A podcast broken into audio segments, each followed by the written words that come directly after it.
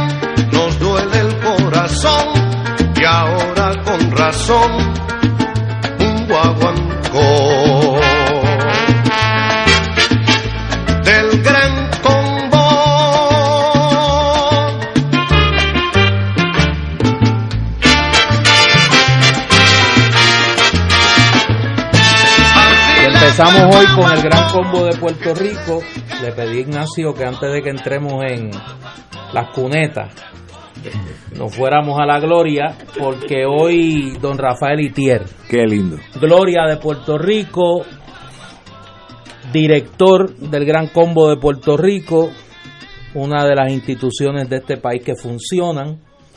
Eh, agraciadamente cumple 93 años. 93 años eh, de una vida digna, de una vida buena, laboriosa, que le ha dado gloria a Puerto Rico en todos los rincones del mundo literalmente.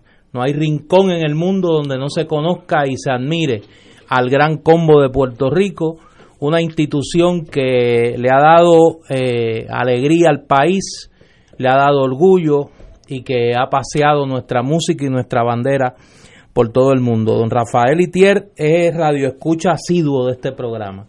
Así que vaya a don Rafa, el maestro, un abrazo desde aquí eh, y el agradecimiento del pueblo de Puerto Rico, que tanto le debe y que todavía pues no le ha hecho la justicia que merece eh, su carrera y su trayectoria, no solo musical, sino como hombre de bien, que ha hecho mucho sin eh, decirlo por ahí, sin vanagloriarse de eso, Así que a don Rafa, a sus hijas, a su esposa, a su familia, un abrazo desde acá y que sean 93 más. Compañera Guzmán. Bueno, pues yo quisiera que todos los usted que baila, programas empezaran así. Sí, usted que baila, yo la, sí, tira un pie, tira un pie, como dicen en el campo, tira un pie. Sí, este, pues que ¿Qué Cocolo no, no admira desde lo profundo de su corazón a, al Gran Combo de Puerto Rico, que tiene nombre y apellido, Gran Combo de Puerto Rico, y que como bien decía Néstor, pues le ha dado tanto orgullo a este país, tanto lustre, eh, y, que siempre ellos han llevado eh, nuestra bandera bien en alto, además de que son una orquesta eh, de, primera. ¿verdad? A todos aquellos que nos gusta la salsa, la salsa, lo que llaman la salsa gorda, la salsa buena, este, eh, el gran combo es excelente, de excelencia, ¿verdad? Y junto con ellos muchas otras, pero no podemos empezar a mencionar porque porque entonces podemos pecar de dejar a alguien fuera, eh, pero nuestro país se puede sentir orgulloso de la salsa que produce, de los músicos que produce y obviamente el Gran Combo de Puerto Rico está en el tope de esa lista. Y hay que agradecerle mucho a don Rafa Itier por, por haber mantenido ese colectivo durante tanto tiempo y porque nos hayan dado tantos ratos de felicidad y nos hayan hecho sentir felices con su música y nos hayan hecho sentir tan orgullosos. Así que, eh, don Rafa, yo no lo conozco personalmente, pero soy una puertorriqueña agradecida de su labor y de la que hace toda la orquesta desde sus comienzos eh, hasta, hasta, hasta el presente. Así que le deseo mucha felicidad, larga vida eh, y que la disfrute con su familia y en la mejor condición de salud posible. Probos Marshall, digo Bueno, mira, a mí lo grande es que no ha sido el Gran Combo una estrella fugaz como muchas otras orquestas, sino que ha estado brillando por mucho tiempo. Y yo, como persona que se crió en Villa Palmeras, soy fanático del Gran Combo desde sus inicios. y me siento bien orgulloso de eso. Yo recuerdo, como yo estuve en mi juventud fuera de aquí, no sé si para bien o para mal, yo recuerdo cuando uno está fuera eh, estoy hablando de estar en Estados Unidos o en Tel Aviv o en Estocolmo y oír el gran combo, uno ahí se da cuenta de dónde uno es. No importa si en ese momento uno habla más inglés o casi no habla español. El gran combo me jalaba y todavía me sigue jalando. Así que a don Rafa Itier, un privilegio haber sido su oyente. No, no he tenido el privilegio de conocerlo. Me gustaría conocerlo y que viniera aquí y hablara de esa vida tan dedicada a la música, tan fructífera que ha sido, comparado con todos los problemas que hemos tenido, esa es una de las estrellas de, nuestro universo. Así que nuestro respeto a don Rafa Itier. Como, como de Villa Palmera y centralino también. Ay, usted tiene las dos cosas. Bueno, señores, vamos a ayer. Ahorita vamos a tratar de conseguir. Oiga, usted la pegó. Vamos a empezar reconociendo que, el Rivera Weather Service la pegó. que Usted desde el principio dijo, no viene. No viene. Si acaso, usted dijo, si acaso, una llovinita. No llovinita. Hoy, están ya, hoy está lloviendo, más, más que ayer. Sí. Pero. Que tiene unos contactos ahí con los que monitorean. Sí, es que usted, mire, la gente no lo cree, que usted se mete allí en el cuarto de los radares. Por eso es que usted vienen los reyes ya mismo. Oye, no, quiero decir. ¿Verdad que vienen los reyes adelantados? Para, la semana que viene. La semana que viene hay, hay movimiento. Puede, puede. sí, sí, sí, Pero mira, críticas y, observaciones. Primero, después que pasó María, el gobierno y las agencias han aprendido qué hacer y qué no hacer. Así que noté que había más preparación porque ya eh, eh, si uno le da al yunque con un martillo, llega un momento que o el yunque o el martillo ceden. Y obviamente nosotros aprendimos la lección bien dura de María de no estar preparado. Consideré que el gobierno tenía mucho más aplomo en lo que tenía que hacer. Una de las cosas visuales que me gustó es que no llegaron todos allí con de esos yaquecitos que dicen eh, este, no sé ni qué dicen, fura, no sé lo que dicen los yaques, como si fueran eh, comandos de, las fuerzas especiales del gobierno de Estados Unidos. Eh, esos yaques azules que no dicen nada, un montón de políticos que nunca en su vida han visto una pistola, de momento todos tienen jaques. Y eso me gustó, que la señora gobernadora se mostró civil en su mismo vestimenta, etcétera, etcétera. Eh, no y casi no salió. Y, muy bien, como debe ser, que sabe ella de estas cosas. Para eso es que ella es gobernadora. Hay un montón de gente que sí saben de estas cosas. Está muy, muy aplomada emocionalmente. Eso es muy positivo de ella.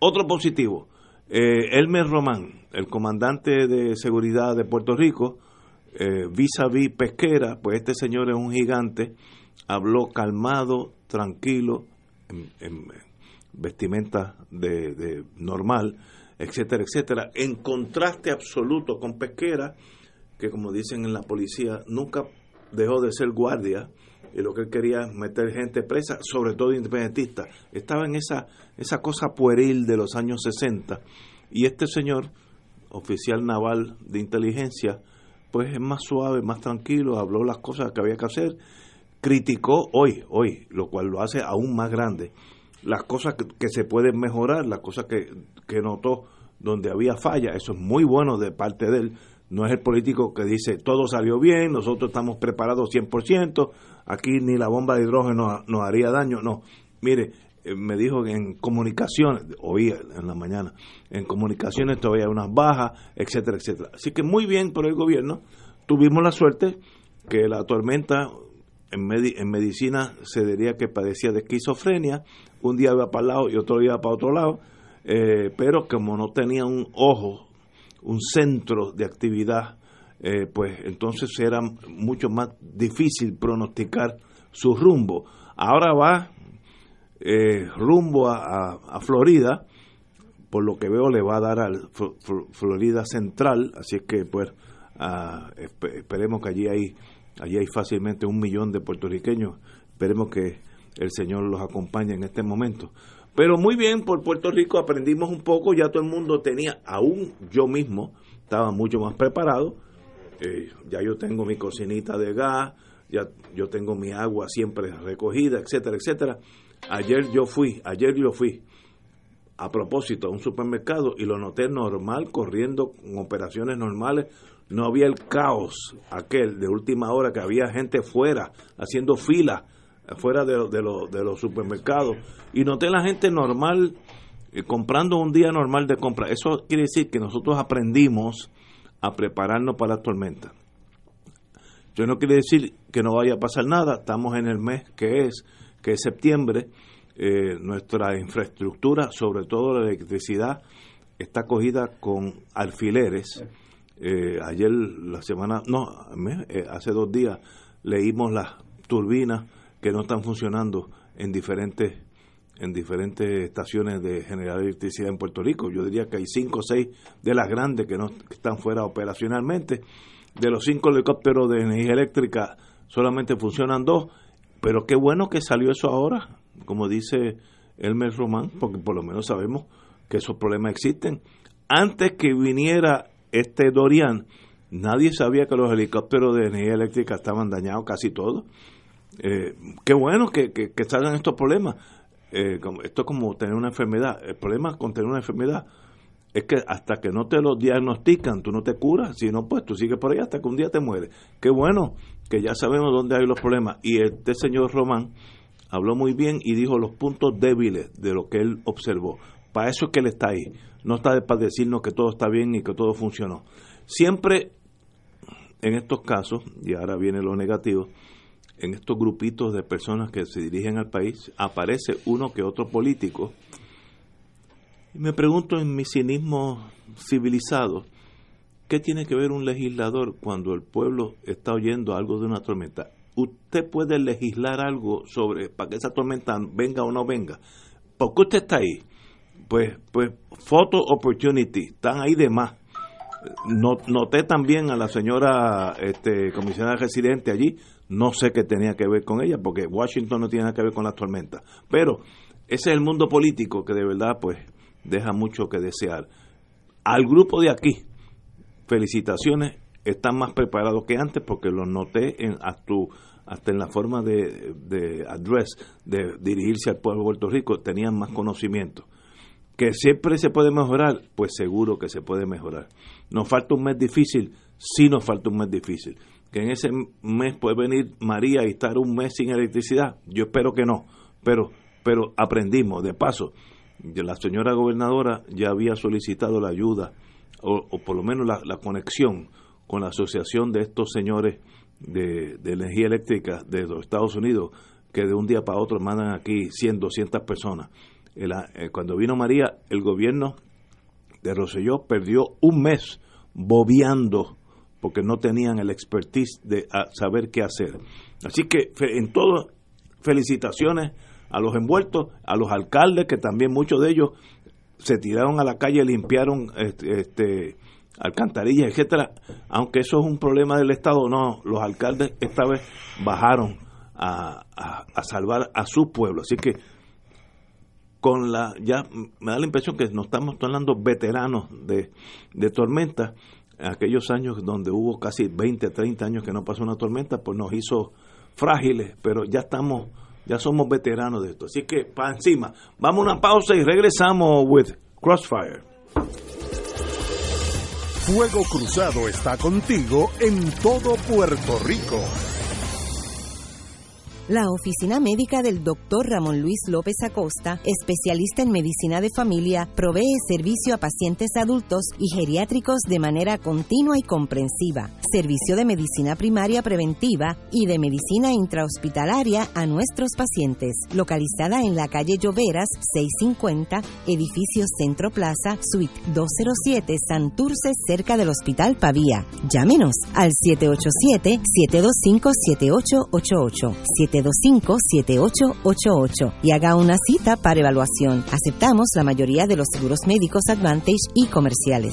¿Estás preocupado o intranquilo porque tu ser querido vive solo y necesita asistencia diaria? Caregivers de Puerto Rico es la respuesta. Cuidado en el hogar u hospital y el sistema de ángel guardián electrónico para respuesta de una emergencia personal. Oprimiendo un botón recibirás ayuda inmediata. Caregivers de Puerto Rico. www.caregiverspr.com 787-726-2272. 787-726-2272. En una presentación de PSB, este año, Oro 92.5 FM y MMM, Caminemos Juntos, vuelven al escenario de Bellas Artes con el magno concierto del Bolero a la Balada Sinfónico. Domingo 10 de noviembre, 5 de la tarde en Bellas Artes de San Juan, con la Orquesta Filarmónica de Puerto Rico, dirigida por el maestro Roselín Pavón, presentando las voces de Sofi de Puerto Rico. Ayer cuando no sé el polifacético Rafael José. La carismática y dulce Michelle Brava.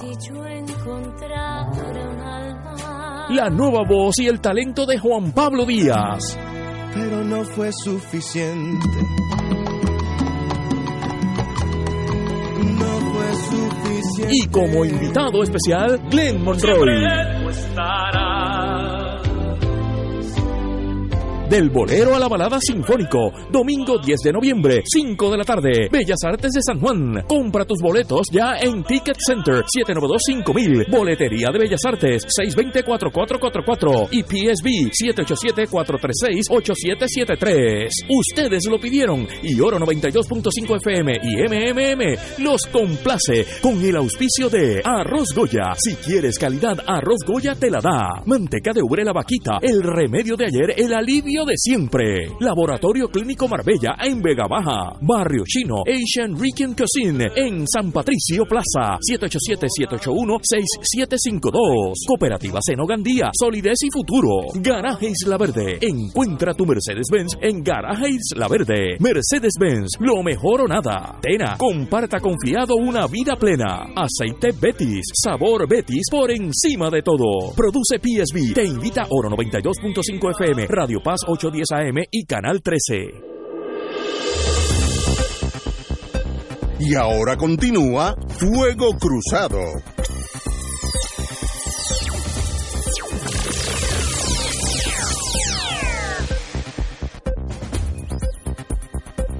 Amigos, amigos, estamos analizando el día de ayer, un día de un aviso de tormenta.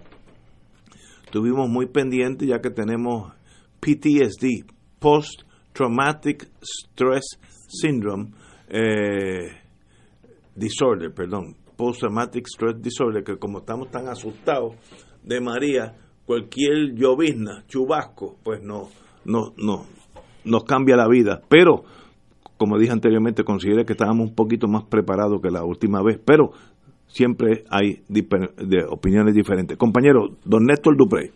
Mira, yo obviamente tengo una opinión un poco distinta a la tuya y yo creo que nosotros debemos de desprendernos un poco de la comparación que es obvia con la experiencia anterior, o sea, caos. Lo que nos pasó a nosotros con María, no, es el acabos. en términos del manejo del gobierno, no tiene parangón. Estoy o de sea, acuerdo. la catástrofe humana Estoy de acuerdo. No estoy hablando ahora del paso del huracán, la catástrofe humana creada por ese triángulo eh, infernal. De las Malvinas. No, no, no, no, de- ni- de las Malvinas, ni de las Bermudas, O sea, es una cosa única. Ese, ese triángulo de incompetencia, inmadurez y corrupción. y corrupción. O sea, era, es muy Pero- difícil de superar. Sí, sí, es verdad. Así que comparado con eso, Esto- casi cualquier manejo de la situación era un salto cualitativo extraordinario. Ahora bien, dicho eso, a mí me parece que hay mucho espacio para mejorar.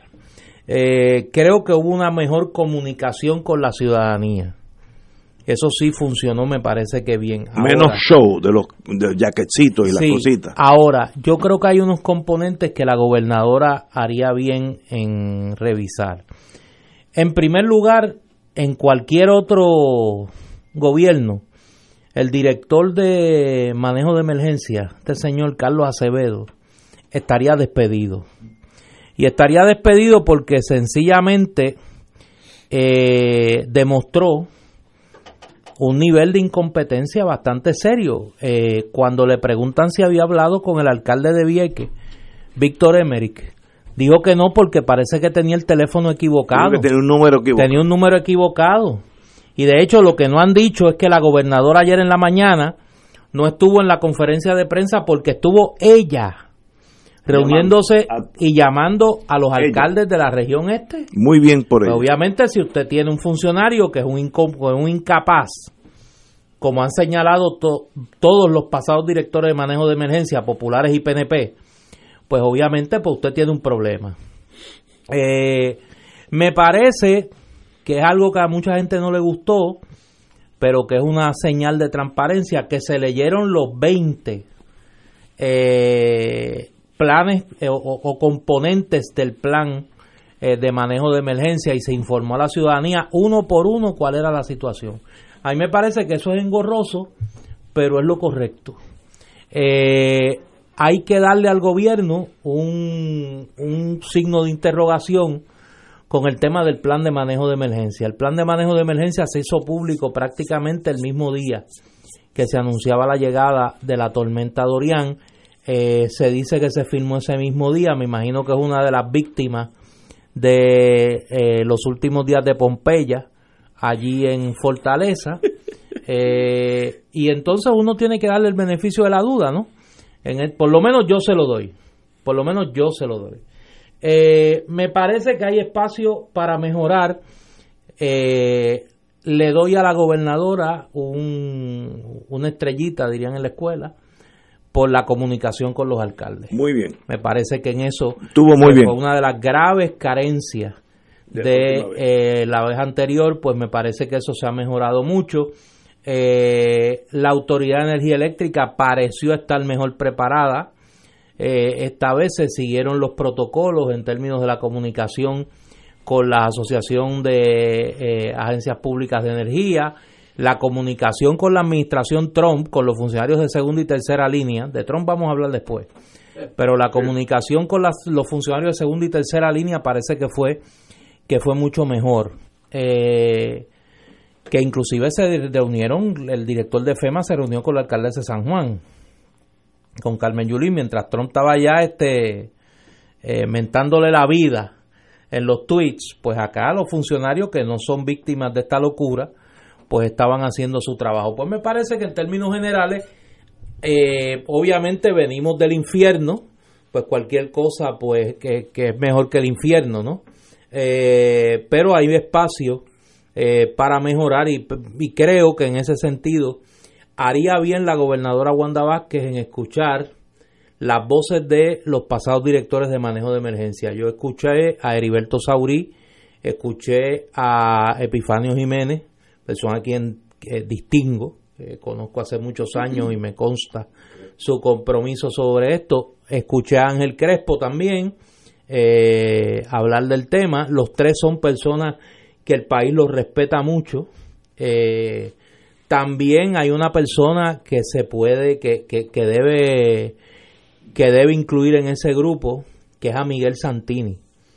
Miguel Santini, eh, que fue director de manejo de emergencia y fue un buen director de manejo de emergencia y es una persona que me parece que puede, junto con esos tres pasados directores, ofrecer ideas. Me parece que, que en esto siempre hay espacio para mejorar y son, son funcionarios, tres de ellos son PNP, así que no debe haber duda de su compromiso en esto. Y me parece que haría bien la gobernadora en mirar en su componente quién puede sustituir a este señor Carlos Acevedo, que obviamente se colgó en el manejo de esta emergencia. Y, y gracias a Dios que no tuvimos desgracias que lamentar, salvo un caso en Bayamón, un señor de 80 años que que, se cayó del techo de su casa. Es una... Eh, bueno, pero usted estaba solo, no tenía quien mucha pena. no tenía quien delegarle eso. Una pero me parece que en términos generales ahora no se puede bajar la guardia porque hoy la situación de la lluvia me escriben y ya me habían dicho en la universidad un compañero profesor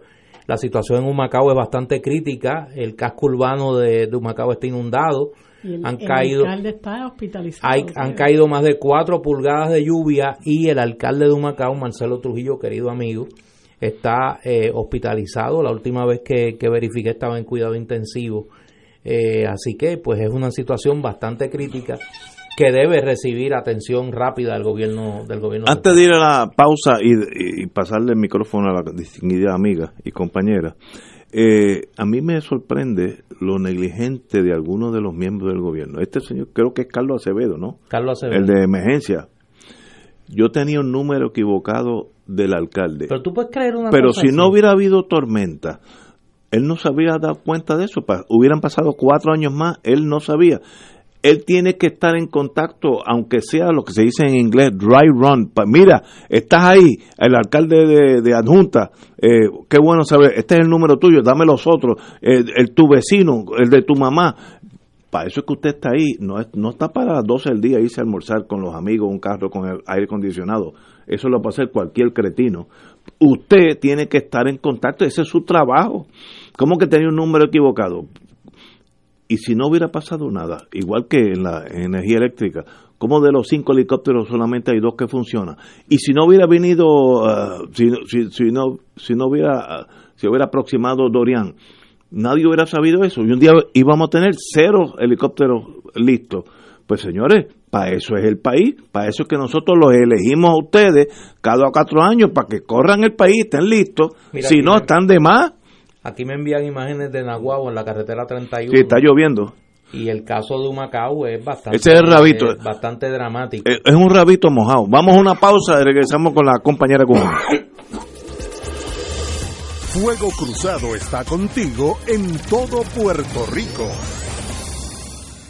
La tecnología avanzada al cuidado de su salud tiene un nombre. Advanced Imaging Interventional Center. Siempre con innovadores servicios en radiología diagnóstica y un personal certificado brindándole confiabilidad con resultados más certeros en todas sus pruebas. Ofrecemos MRI, tomografía computadorizada, angiografía digital, neuroradiología, sonografía y ahora con nuestro nuevo servicio avanzado de PET-CT para pruebas de alta eficiencia. Advanced Imaging, edificio Arturo Cadilla, Centro Médico San Pablo Bayamón, 269-2442. Chica, tengo un problema de goteras y filtraciones en el techo que me tiene mal. He gastado tanto dinero en productos que no funcionan y no sé qué más hacer. ¿No has llamado a los expertos de Gire Roofing? Cuentan con personal capacitado y certificado para resolver cualquier problema con tu techo. Utilizan Danosa, el mejor producto en el mercado. Visita nofiltramas.com, nofiltramas.com o llama al 787-630-7704, 630-7704 y resuelve ese problema ya. Gire Roofing contra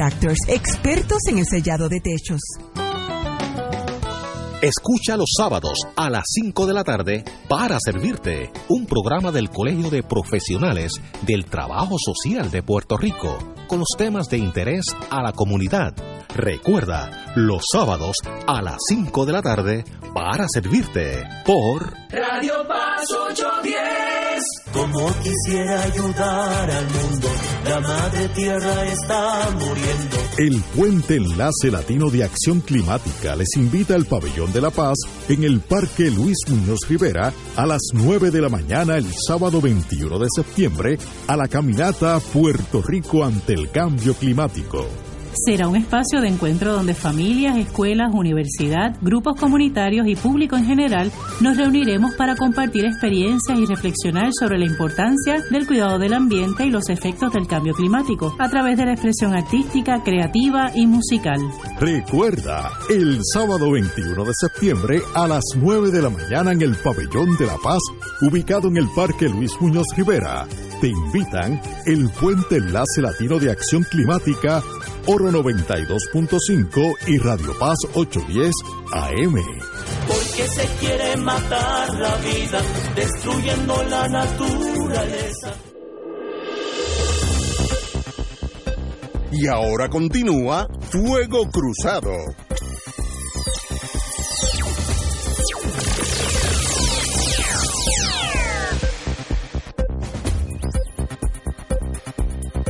Estamos examinando post-mortem, eh, el affair Dorian, eh, las cosas buenas y las cosas malas que pasaron.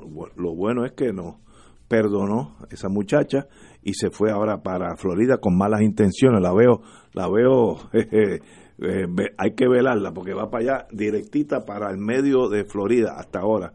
Y de, y de aquí allá va a generar más fuerza ya que el Atlántico está caliente.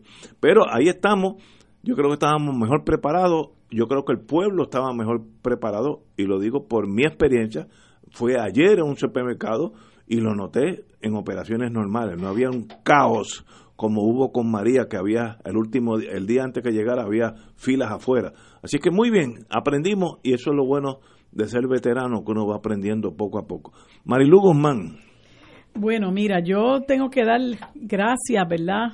Porque es esa, ese aparato que no es María, ¿verdad? Pero como quiera que sea, uno, uno se preocupa, se preocupa por uno y por los que están en desventaja de uno, este, por lo que puede ocurrir y hay que dar gracias porque porque este pues se, se fue de nuestro país y no enfrentamos ninguna amenaza, aunque ahora por la cola del huracán hay, hay varios municipios del área este que se están viendo perjudicados, ¿verdad? Esperemos que no que no haya cosas que lamentar, eh, pero pero eso es lo que pasa porque estamos en el, en el Caribe y, nosotros como un país caribeño, pues somos, aunque Donald Trump no lo entienda, eh, pues este, estamos expuestos a ese tipo de cosas.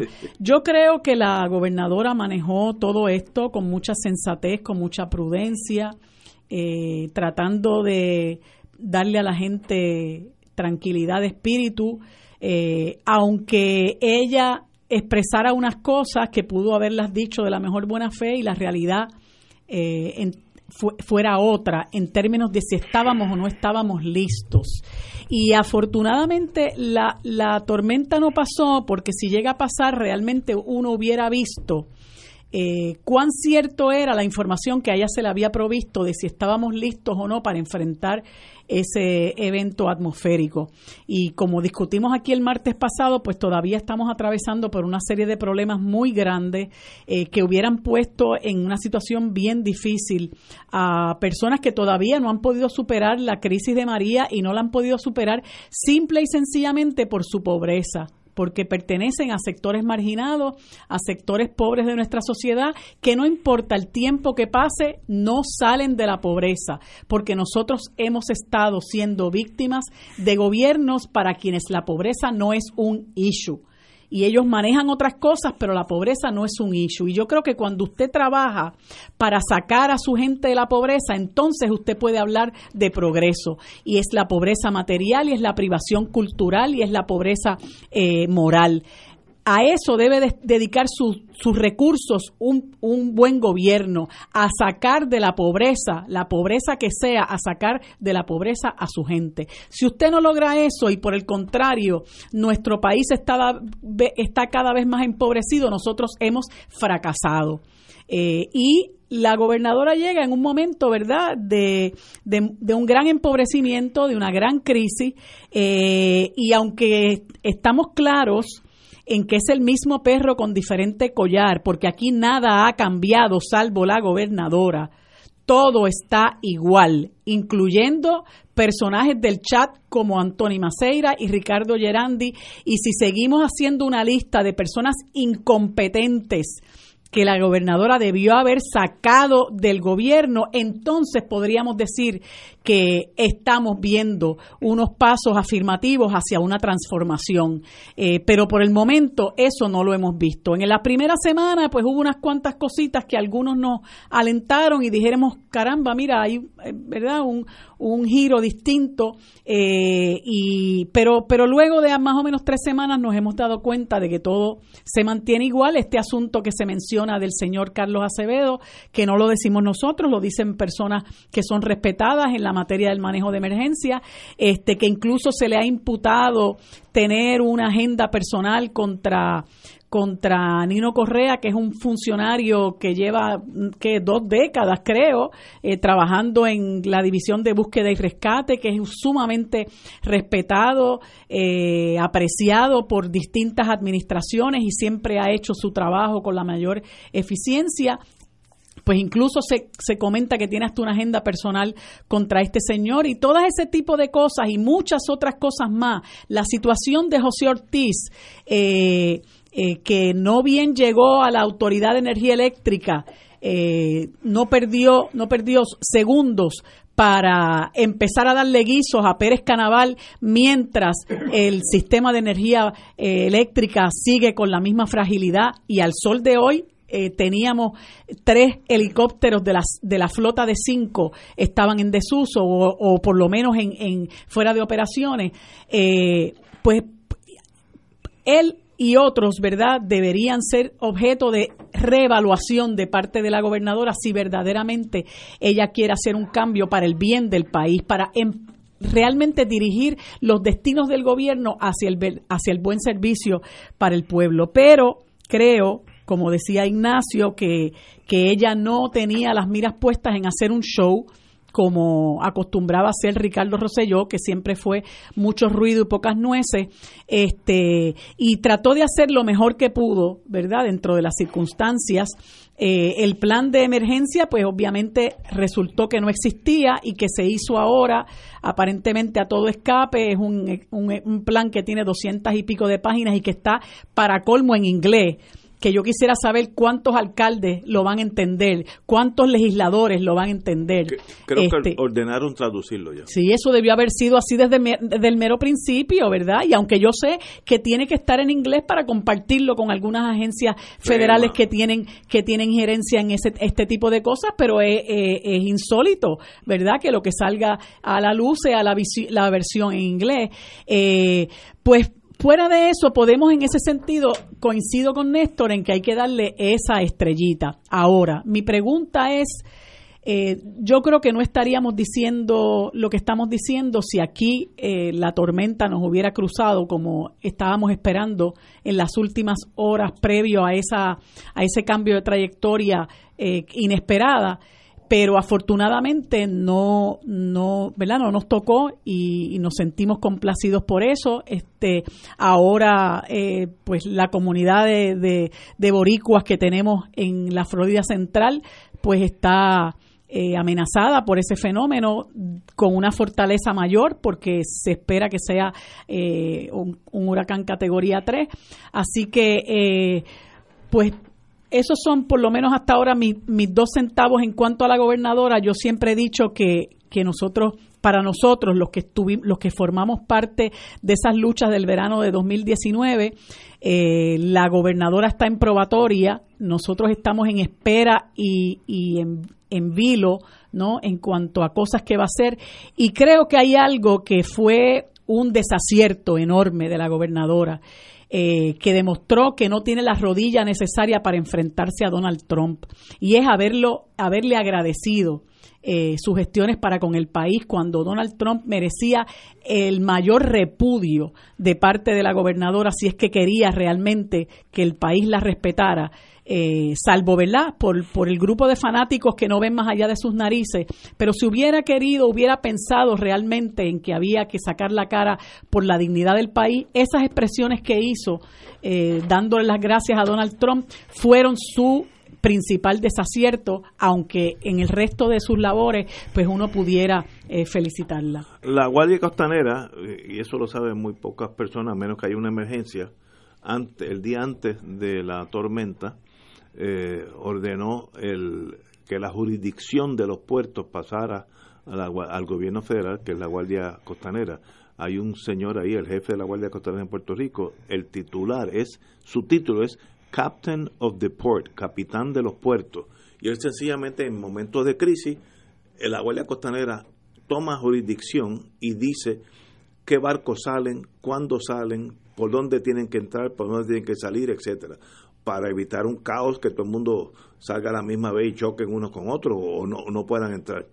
Hoy, hoy ya abrieron los puertos, le pasaron la jurisdicción eh, a autoridades de los puertos, donde ahora los puertos determinarán eh, qué es lo que entra y sale a los puertos de Puerto Rico, no solamente es San Juan, Ponce, Mayagüez, eh, Culebra, eh, Vieques, todos los que sea puerto, pues ahora ya está en manos de los puertorriqueños o del Estado, si fuera Estados Unidos, y sencillamente demuestra que la Guardia Costanera pues vela por su jurisdicción muy celosamente, con razón, y de haber un problema, pues ellos se incautan del puerto, eso se llama condición yankee, quiere decir que eh, olvídate de la autoridad de los puertos, yo soy el que mando hasta nuevo aviso, pero ya pasó.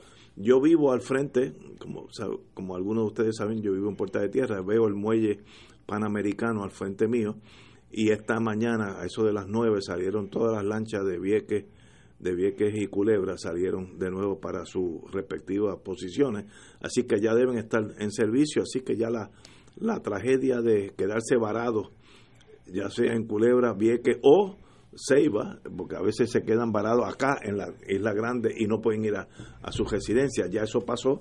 Yo diría que para mañana ya estamos en servicio normal. Así que no pasó gran cosa. Qué bueno que no pasó gran cosa, pero nos falta un mes todavía muy, muy serio. Este mes es el peor de todos. Eh, hay dos asuntos que pues obviamente tenemos que seguir. Aquí en Puerto Rico la situación en el área este, que está bastante deteriorada, lo que me envían es bastante preocupante. Eh, Humacao, San Lorenzo, Maunabo, Naguabo están registrando situaciones de eh, crecidas de ríos y de inundaciones bastante serias. Eh, y segundo, las hermanas y hermanos nuestros que están en la Florida. La situación para el estado de la Florida, eh, un huracán más fortalecido, eh, impactando prácticamente de manera directa a la Florida, pues obviamente nuestros mejores deseos para ellos. Hay dos cosas del manejo de la emergencia que yo no señalé que me parecen interesantes y que creo que hay que, hay que darlas. La primera, la rectificación de la decisión que se había tomado previamente de que hoy no hubiese trabajo de los empleados públicos. Eh, esa el rectificar esa decisión me parece que fue importante no es común en nuestros gobernantes que rectifiquen decisiones. Y segundo, el haber eh, levantado prácticamente rápidamente la ley seca. Eh, yo quiero hablar de eso. Eh, yo sé por dónde tú vienes, chico, pero deja eso ya. eso hay que hacerlo, eso hay que hacerlo. eso hay que hacerlo. Este, pero, hablamos de eso, hablamos de eso. y lo otro que me parece que, que vamos a saberlo es el issue del plan de emergencia. Me parece que aquí hay algo raro. Eh, el plan que se dio a conocer no tenía fecha, estaba en inglés, lo que haría pensar que de algún sitio se copió. Eh, y le dieron un tizazo a algún algún plan de emergencia o que no lo elaboraron en el gobierno de Puerto Rico y que vino elaborado y le dijeron este es el plan de emergencia firma, eh, firma no tenía tenía firma y no tenía fecha. Eh, que me parece que, eso levanta levanta su, su sospecha para mí lo importante es que se aclare y segundo que se aplique y que la situación de manejo de emergencia se resuelva lo más rápido posible estamos de acuerdo eh, poco pasó, qué bueno que poco pasó. Ahora tenemos que velar con todos nosotros, tenemos parientes en la Florida Central y hasta ahora parece que eso puede ser así. Si no le da a la Florida Central, le da hacia un poquito más para arriba, que es eh, Tallahassee, eh, mejor dicho, ahí, el puerto de oye, la verdad, Jacksonville, Jacksonville, Jacksonville perdón, Jacksonville o Georgia, eh, y por ahí pues han entrado tormentas también, pero eh, esperemos que pase lo mismo que pasó aquí, que la muchacha se desintegre, aunque ahora tiene ya un ojo. Una vez que tiene un ojo, pues ya es mucho más tormenta que nosotros, pues tuvimos esa ventaja. Se formó muy tarde eh, para, para beneficio de nosotros. Fíjate que eh, eso, es un, eso te muestra, eso que tú acabas de comentar, muestra los problemas que enfrentamos nosotros con las leyes de cabotaje, porque llega a ocurrir un problema para que salgan suministros del puerto de Jacksonville, que es de donde recibimos los, los suministros, y pues nosotros no sabemos el abastecimiento que tenemos de, de, alimentos, de comestibles, de gasolina, etcétera, etcétera. Eh, y, y, eso es también preocupante porque cada vez, cada, cada espacio de nuestra vida en alguna medida está controlada por esa relación política que nosotros tenemos con los Estados Unidos y que nosotros no podamos estar tener estar abiertos a recibir mercancía de donde nosotros querramos, bajo las condiciones que querramos, con los barcos que querramos, es una cosa insólita y anacrónica a la altura del, siglo XXI. Todas las colonias han pasado por lo mismo y Puerto Rico todavía es colonia. Pues, pues, pues, Hoy quiero decir una cosa. Una de las leyes que yo creo que hay que cambiar en Puerto Rico es la de que le impone impuestos a, al, cuando uno tiene en una, en una tienda un estoy pensando en inglés eh, uno tiene suministros el inventario. Inventario. Eh, el inventario en Puerto Rico paga contribuciones. Eso tiene en teoría es extraordinario. En la práctica es una porquería ¿Por qué? Porque los comerciantes no son inteligentes, mantienen el inventario lo más chiquito posible. Que eso quiere decir que si pasa algo, a los dos días tenemos problemas. Yo me reuní con un presidente de una compañía bien grande que me explicó eso es lo que le estoy diciendo. Por ejemplo, entre las muchas cosas de la compañía tiene vinos bien caros. Cuando digo bien caro es bien caro, sobre 500, mil dólares, etcétera. Los vinos que compran una elite que yo no tengo ni conocimiento quién lo hace, pero lo hacen. Esos vinos, esa compañía los mantiene en Miami. Y cuando Chencho Pérez, que le sobra el dinero, compra una cajita de vino y paga 20 mil dólares, ese vino ya cuando llega a Puerto Rico está a nombre de él. Y así nunca entra en el inventario de esa compañía. Eso nos pone en una situación bien frágil porque nadie tiene suministro para nada. Por la ley, yo sé que esta ley beneficia a los alcaldes, los alcaldes van a poner el grito en el cielo, pero de verdad genera tanto dinero cuando los inventarios tú, el secreto ahora de tener un buen inventario es cero inventario.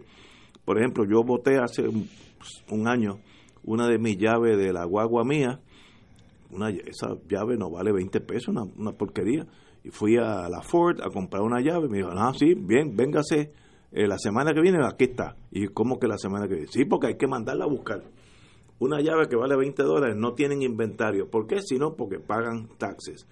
Eso, la gente que sabe del mundo de contribuciones y hacienda, yo no soy uno de ellos, deben reexaminar eso porque de verdad nos ayuda o nos desayuda en teoría puede ser que sea una cosa extraordinaria, en la práctica no sirve. Vamos a una pausa y regresamos con Fuego Cruzado. Esto es Fuego Cruzado por Radio Paz 810 AM. Diariamente en nuestra cocina algo delicioso se cuece en la olla. Se escucha el cortar de la cebolla y el triturar de los ajos. En Freshmart utilizamos ingredientes frescos sin aditivos ni preservativos. En el deli encontrarás la mejor variedad de desayunos, almuerzos y cenas, pizzas artesanales y más. Los mejores especiales de la semana para comer sano y sabroso. Explora la variedad de ofertas más saludables. Ven a Freshmart en Aguadilla, Caguas, Carolina, Condado, Guaynabo y Atorrey. Freshmart es para todos. Fuego Cruzado está contigo en todo Puerto Rico. Hermanos, el sacerdote redentorista Juan Ramón Hernández Reyes necesita urgentemente donación de sangre y plaquetas. Los donantes favor de pasar por el banco de sangre del Centro Médico en Río Piedras e indicar el nombre del paciente, Padre Juan Ramón Hernández Reyes. El Señor recompense a todos que puedan dar vida a este hermano de todos. Fuego Cruzado, con los maestros de la discusión política inteligente y acertada, te acompañan ahora cada noche en Oro 92.5 FM. Infórmate de los temas de importancia del país, escuchando al equipo que establece cátedra todos los días sobre el acontecer político en Puerto Rico. Escucha la retransmisión de Fuego Cruzado con Ignacio Rivera, Néstor Duprey y sus panelistas invitados con su discusión política dinámica e incisiva, encendiendo el debate con sus diferentes puntos de vista. La clase comienza a las 10 de la noche en retransmisión diferida de lunes a viernes por Oro 92.5 FM. Cada sábado de 9 a 11 de la mañana tendrás un encuentro con De Frente con la Verdad, donde se discuten asuntos que tocan de cerca la actualidad en todas sus perspectivas, las historias que afectan a tu diario vivir, estos y otros temas analizados desde el punto de vista evangélico. De Frente con la Verdad, todos los sábados de 9 a 11 de la mañana por Radio Paz 810. Y ahora continúa Fuego Cruzado. Antes que todo, amigos y amigas, a las, después de las seis, después del- de la pausa de las seis, tenemos al honorable alcalde de Isabela, Charlie Delgado, que hombre puntual, ya está aquí con nosotros. Así que, Charlie, muy buenas tardes, amigo. Saludos, Ignacio. Y un placer estar con ustedes como siempre. Vamos a las seis después con el señor alcalde. Oye, Eh, tengo aquí como 200 mensajes que me dicen lo mismo, que te aclare ¿Qué? que Do- Dorian eh, es hombre. ¿Ah, sí? Sí. Ah, yo pensé que era nombre. No, no, no. No, yo no, pensaba no, que era femenino. Es masculino, es masculino. Pues muy bien. Pues un balandrín. Le están dando bandazos por ahí. Oye, y está y es invicto. Todos los mensajes que tengo son de, de féminas que Ok. piden aclaración de que Ok, pues muy bien, corregido, Dorian es hombre. Quiero Sí. decir, nos quedamos con un tema que para mí es esencial, es la obsolescencia de la ley seca. Yo no veo qué tiene que ver eso con nada. Es un absurdo del pasado. Y estoy hablando del día de las elecciones. Tírate el discursito del calvinismo, que yo sé que pues viene por ahí. Que eso es un resabio del calvinismo. Eso es un resabio Sí. del calvinismo. El día de las elecciones, si yo voy a un cafetín y me meto cuatro cervezas, eso es un problema. Me va a cambiar el voto.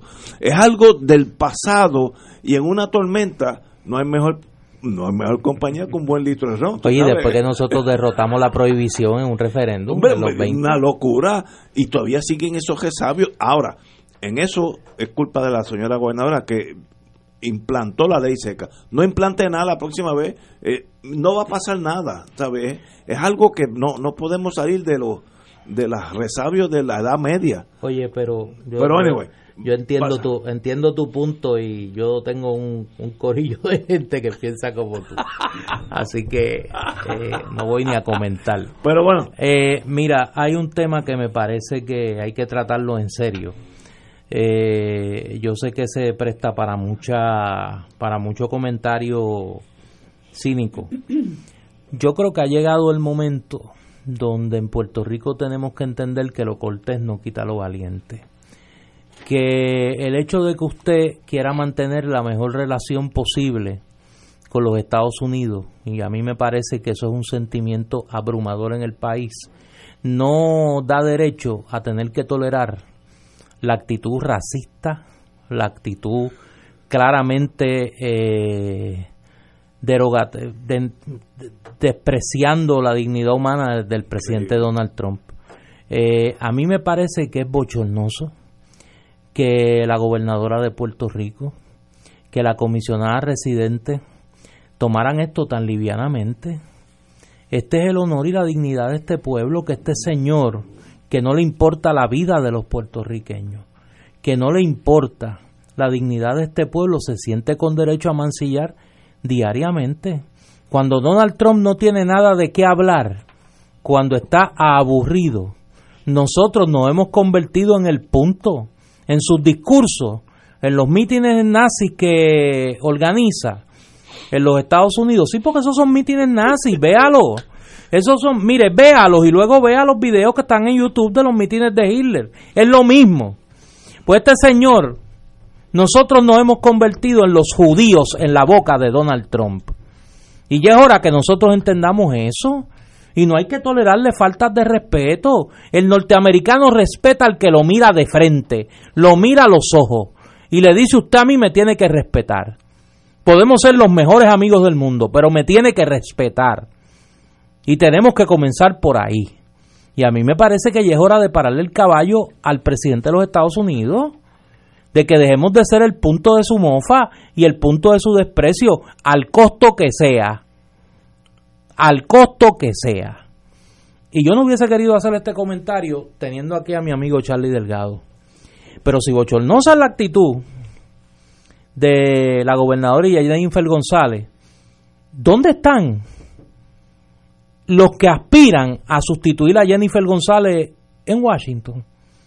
Que a esta hora, a las 5 y 54 de la tarde, no han dicho ni esta boca es mía con esto. Al único que he leído es al amigo Juan Dalmao. ¿Y dónde están los demás? Y no hablo de los candidatos a la gobernación del Partido Popular, los que aspiran desde ya a sentarse en la silla donde está Jennifer González. ¿Dónde están? ¿Qué han dicho? ¿O es que también son cómplices de que le sigan faltando el respeto al pueblo de Puerto Rico? No puede ser. Nosotros tenemos que hacerle saber al presidente de los Estados Unidos que este pueblo se respeta que la lealtad que siente la mayoría de los puertorriqueños a la relación con Estados Unidos no es a costa de su dignidad, ni es a costa de que se le mancille su honra, como lo hace diariamente este señor. Ayer a Donald Trump no le importó la vida de los puertorriqueños, hasta le molestaba que pasara un huracán por aquí. ¿Hasta cuándo decía? Y aquí nadie dijo nada. Ese hombre ha dicho que este es un país de corruptos, de pillos. Y aquí nadie dice nada. Yo creo que es hora de que se le haga entender que este pueblo se respeta y que eso no tiene que ver absolutamente nada que ver con el juicio de valor que la mayoría de los puertorriqueños tienen sobre su relación con los Estados Unidos. Donald Trump es un accidente. La dignidad del pueblo de Puerto Rico no. Compañera. Bueno, yo yo había expresado ya mi desagrado con la expresión de la, de la gobernadora, ¿no? Que a pesar de que parecía tener un pasito bien bonito, como dicen, pues al final se ponchó agradeciéndole a Donald Trump lo que había hecho por el país, que lo que ha hecho es humillarnos, lo que ha hecho es vejarnos, eh, lo que ha hecho es nuevamente, nuevamente pisotearnos y nosotros no tenemos necesidad de eso, yo lo llevo al macro, no tenemos necesidad de eso. Eh, no tenemos necesidad de esta relación tan humillante que tenemos con los Estados Unidos y de tener que soportar esto precisamente porque tenemos una relación de coloniaje con los Estados Unidos y no es porque sea Trump, porque Obama nos pisoteó igual y nos metió la ley promesa y la Junta de Control Fiscal. Y así por el estilo, y todos ellos, para, para ellos nosotros somos non-entity, no importamos y nos tienen en, la, en el último escalafón de su lista. Y cuando venimos a ver, usted examine qué es lo que los Estados Unidos nos dan a nosotros, mucho de lo cual son derechos adquiridos de los puertorriqueños, y miren lo que ellos se llevan, nosotros nos reducimos a hacer un buen negocio para los americanos. Y cuando nosotros lo vamos a entender, entonces uno lo que dice es, bueno, unos porque se sienten abochornados de lo que son, y quieren ser otra cosa, lo que nunca jamás van a lograr, y otros porque, porque bueno, pues porque les, resulta conveniente, económicamente será, o porque tienen un miedo atroz a, desprenderse del, del carimbo, que el resto de los países lo han hecho. Entonces llegamos al punto de que quienes, entre comillas, nos representan, esa es la cara que dan Jennifer González publicando tweets diciéndole que le agradece todo lo que ha hecho por el país y diciendo que las mentiras y los, y los vejámenes de Trump son creatividad. ¿Hasta cuándo nosotros vamos a tener gente que encima de eso se llaman nuestros representantes y se hacen eco de esas barbaridades? Hombre, la gente con dignidad es la que tiene que acceder al poder en este país y ya dejarnos de chiquita. Yo tengo que reconocer lo que, lo que hizo la alcaldesa de, de, de San Juan en una entrevista que vi en CNN que bajó por la goma, como dicen, y le dijo mentiroso y le dijo racista y le dijo un montón de cosas que las debió haber dicho la gobernadora y las debió haber dicho este Jennifer González, pero no le podemos pedir peras al olmo, por eso es que tenemos que mover y jamaquear todo este orden de cosas, porque los puertorriqueños no podemos seguir eh, siendo pisoteados, porque nosotros le dimos una lección al mundo, mire, un país de 300 millones de personas tienen a uno de los miembros de la troika fascista, que es Donald Trump como su presidente, que pretende quitarle dinero a FEMA para ponerlo en el muro, en el muro de la división, en el muro del discrimen, en el muro del prejuicio. Y el país no sale masivamente a exigir que, se, que salga de la presidencia. Y nosotros, chiquitos como somos, ¿ah? chiquitos pero guapos, nosotros fuimos y en dos semanas estaba fuera Ricky Rosselló. Y los demás que se alisten, porque estamos ahí, como dicen en el hipódromo, en el starting gate. Pues entonces, ¿qué rayos estamos esperando? ¿Por qué nosotros tenemos que mantenernos en una situación que es totalmente oprobiosa y perjudicial para nosotros? Hoy me decía una persona en Twitter, y perdone alcalde que le, le tomo unos minutos, este, decía una persona en Twitter ante un comentario que yo hice que por qué yo no renuncio a la ciudadanía de Puerto Rico. Bueno, para empezar me la impusieron y en segundo lugar porque Estados de Estados Unidos. Para empezar me la impusieron, como la, la impusieron a todos los puertorriqueños que estamos vivos en este momento.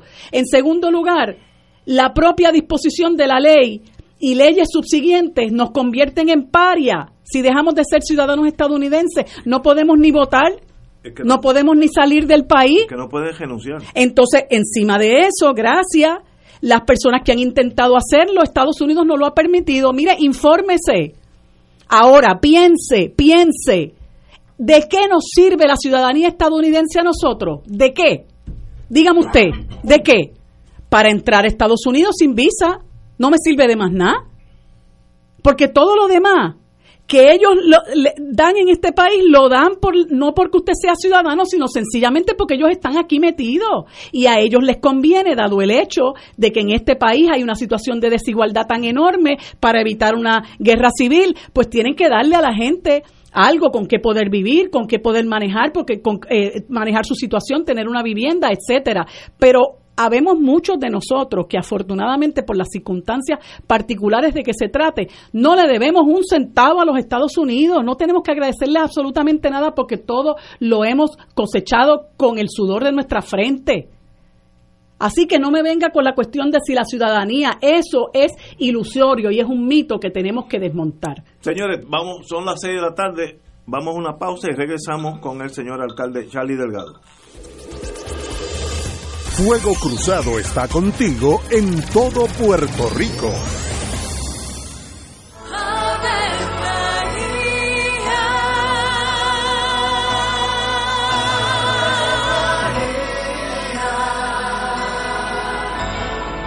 El ángel del Señor anunció a María. Y ella concibió por obra del Espíritu Santo. Dios te salve María, llena eres de gracia, el Señor es contigo. Bendita tú eres entre todas las mujeres, y bendito es el fruto de tu vientre Jesús. Santa María, Madre de Dios, ruega por nosotros pecadores, ahora y en la hora de nuestra muerte. Amén. He aquí la esclava del Señor. Hágase en mí según tu palabra. Dios te salve María, llena eres de gracia, el Señor es contigo. Bendita tú eres entre todas las mujeres, y bendito es el fruto de tu vientre Jesús. Santa María, Madre de Dios, ruega por nosotros Y el Verbo se hizo carne. Y habitó entre nosotros. Dios te salve María, llena eres de gracia, el Señor es contigo. Bendita tú eres entre todas las mujeres, y bendito es el fruto de tu vientre Jesús. Santa María, Madre de Dios, ruega por nosotros pecadores, ahora y en la hora de nuestra muerte. Amén. Ruega por nosotros, Santa Madre de Dios. Para que seamos dignos de alcanzar las promesas de nuestro Señor Jesucristo. Oremos. Derrama, Señor, tu gracia sobre nosotros, que por el anuncio del ángel hemos conocido la encarnación de tu Hijo, para que lleguemos por su pasión y su cruz a la gloria de la resurrección, por Jesucristo nuestro Señor. Amén. Gloria al Padre, al Hijo y al Espíritu Santo. Como era un principio, ahora y siempre, por los siglos de los siglos. Amén. Ser rotario es dar de sí, con amplitud, sin anhelo de recompensa del cielo, antes de pensar en sí. Mensaje del Club Rotario de Río Piedras. Aquí la llama se enciende cada tarde a las 5 porque escuchas Radio Paz 810 AM, WKBM San Juan y retransmite en diferido WOROFM Corozal San Juan, la Casa de Fuego Cruzado, el programa de más credibilidad en la radio puertorriqueña.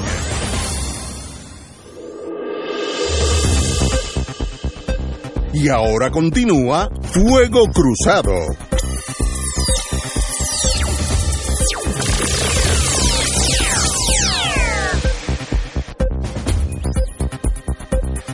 Amigos y amigas, tenemos el privilegio de tener aquí una persona que conozco, no mucho porque lo conocí hace muy poco. Eh, se llama Charlie Delgado, alcalde. Altieri. Altieri, alcalde de Isabela. Y quiero antes de todo, donde yo fue, donde fui que lo vi por primera vez en mi vida, en el sentido como profesional alcalde que es. Hace como un mes, un mes y medio, yo llegué después de este programa a Torre de la Reina y cuando llegué allí, la, la guardia, que siempre, como yo fui expresidente, me dice lo que está pasando. Que llegaste allí porque vives allí. no, llegué allí, eso, pero no, porque- yo vivo allí y, y la, y la, la guardia me dice, mire, ahí hay un político. Pero lo dijo casi con miedo, ahí hay un político hablando. y yo subí medio escamado y alguien aquí impropio. Y estaba Charlie Rodríguez hablándole un Charlie grupo. Delgado, Delgado, Charlie, Delgado. Charlie Delgado, perdón. No Está- mencione ese nombre. suave, suave. Menos en estos días. Sí, Eso suave. está caliente, eso está caliente. Charlie Delgado Altieri. Y yo me senté allí, yo sé que él me vio porque estuvimos hablando después, y me sorprendió mucho, lo digo por- porque eso fue lo que me pasó a mí. Una persona pausada puede eh, alejarse de la cosa inmediata, de aquellos son buenos, yo soy malo, y ese tipo de cosas, eh, y eh, ha- habló como un hombre de Estado. Me que yo yo subí para cinco minutos, estuve casi una hora oyendo eh, las preguntas que le hicieron los condómines a- al compañero Delgado. Así que después de eso vine aquí al otro día y se lo dije a los compañeros que había tenido una bonita experiencia. Y hoy tenemos aquí, por, lo- por una hora, si así el, el destino lo, lo concede, a Charlie Delgado. Antes que todo, Charlie, como tenemos tiempo, antes que todo, bienvenido nuevamente, señor alcalde de, Isa- de Isabela. Vamos a hablar de su juventud. Empecemos escuela primaria, secundaria, universidad. Vamos paso a paso. ¿Quién Pues, es Charlie Delgado? Claro que sí, pues con mucho gusto, con mucho gusto y mi saludo a todos los amigos en sintonía y, y a ustedes que, que siempre los escucho, siempre que tengo la oportunidad, ahora los escucho menos, pues estoy a esas horas, estoy más en la calle, pero antes siempre los escuchaba eh, mucho más, así que, eh, ¿y por qué? Pues porque es un programa orientador, ¿verdad? Que uno se nutre de, de- del insumo de cada uno de ustedes y de las opiniones que ustedes tienen sobre los asuntos del país. Eh, y eso le ayuda a uno a, a balancearse, ¿verdad? Eh, eh, en las cosas que, y enfocarnos en las cosas que son primor- prioridad para el país. Así que yo, pues, soy natural de Lares, Ignacio, yo soy allí y tengo familia en tu pueblo natal, que es adjunta. Buen Los. Altieris de adjunta, Oye, pues son los míos. Altieri, Sí, verdad, pues es esos son, pues de ahí vengo yo. Mi mamá eh, es de, del pueblo de Adjunta, mi papá de Lares. Eh, así que nací y me crié en Lares, estudié en todas las escuelas públicas eh, de Lares, siempre detrás de mis padres, que eran pues maestros, y siempre pues estuve detrás del rabo de cada uno de ellos, en cada escuela que los movía, pues ahí estuve yo. Eh, termino mi escuela superior y me voy a la Universidad de Puerto Rico, termino mis estudios en la universidad.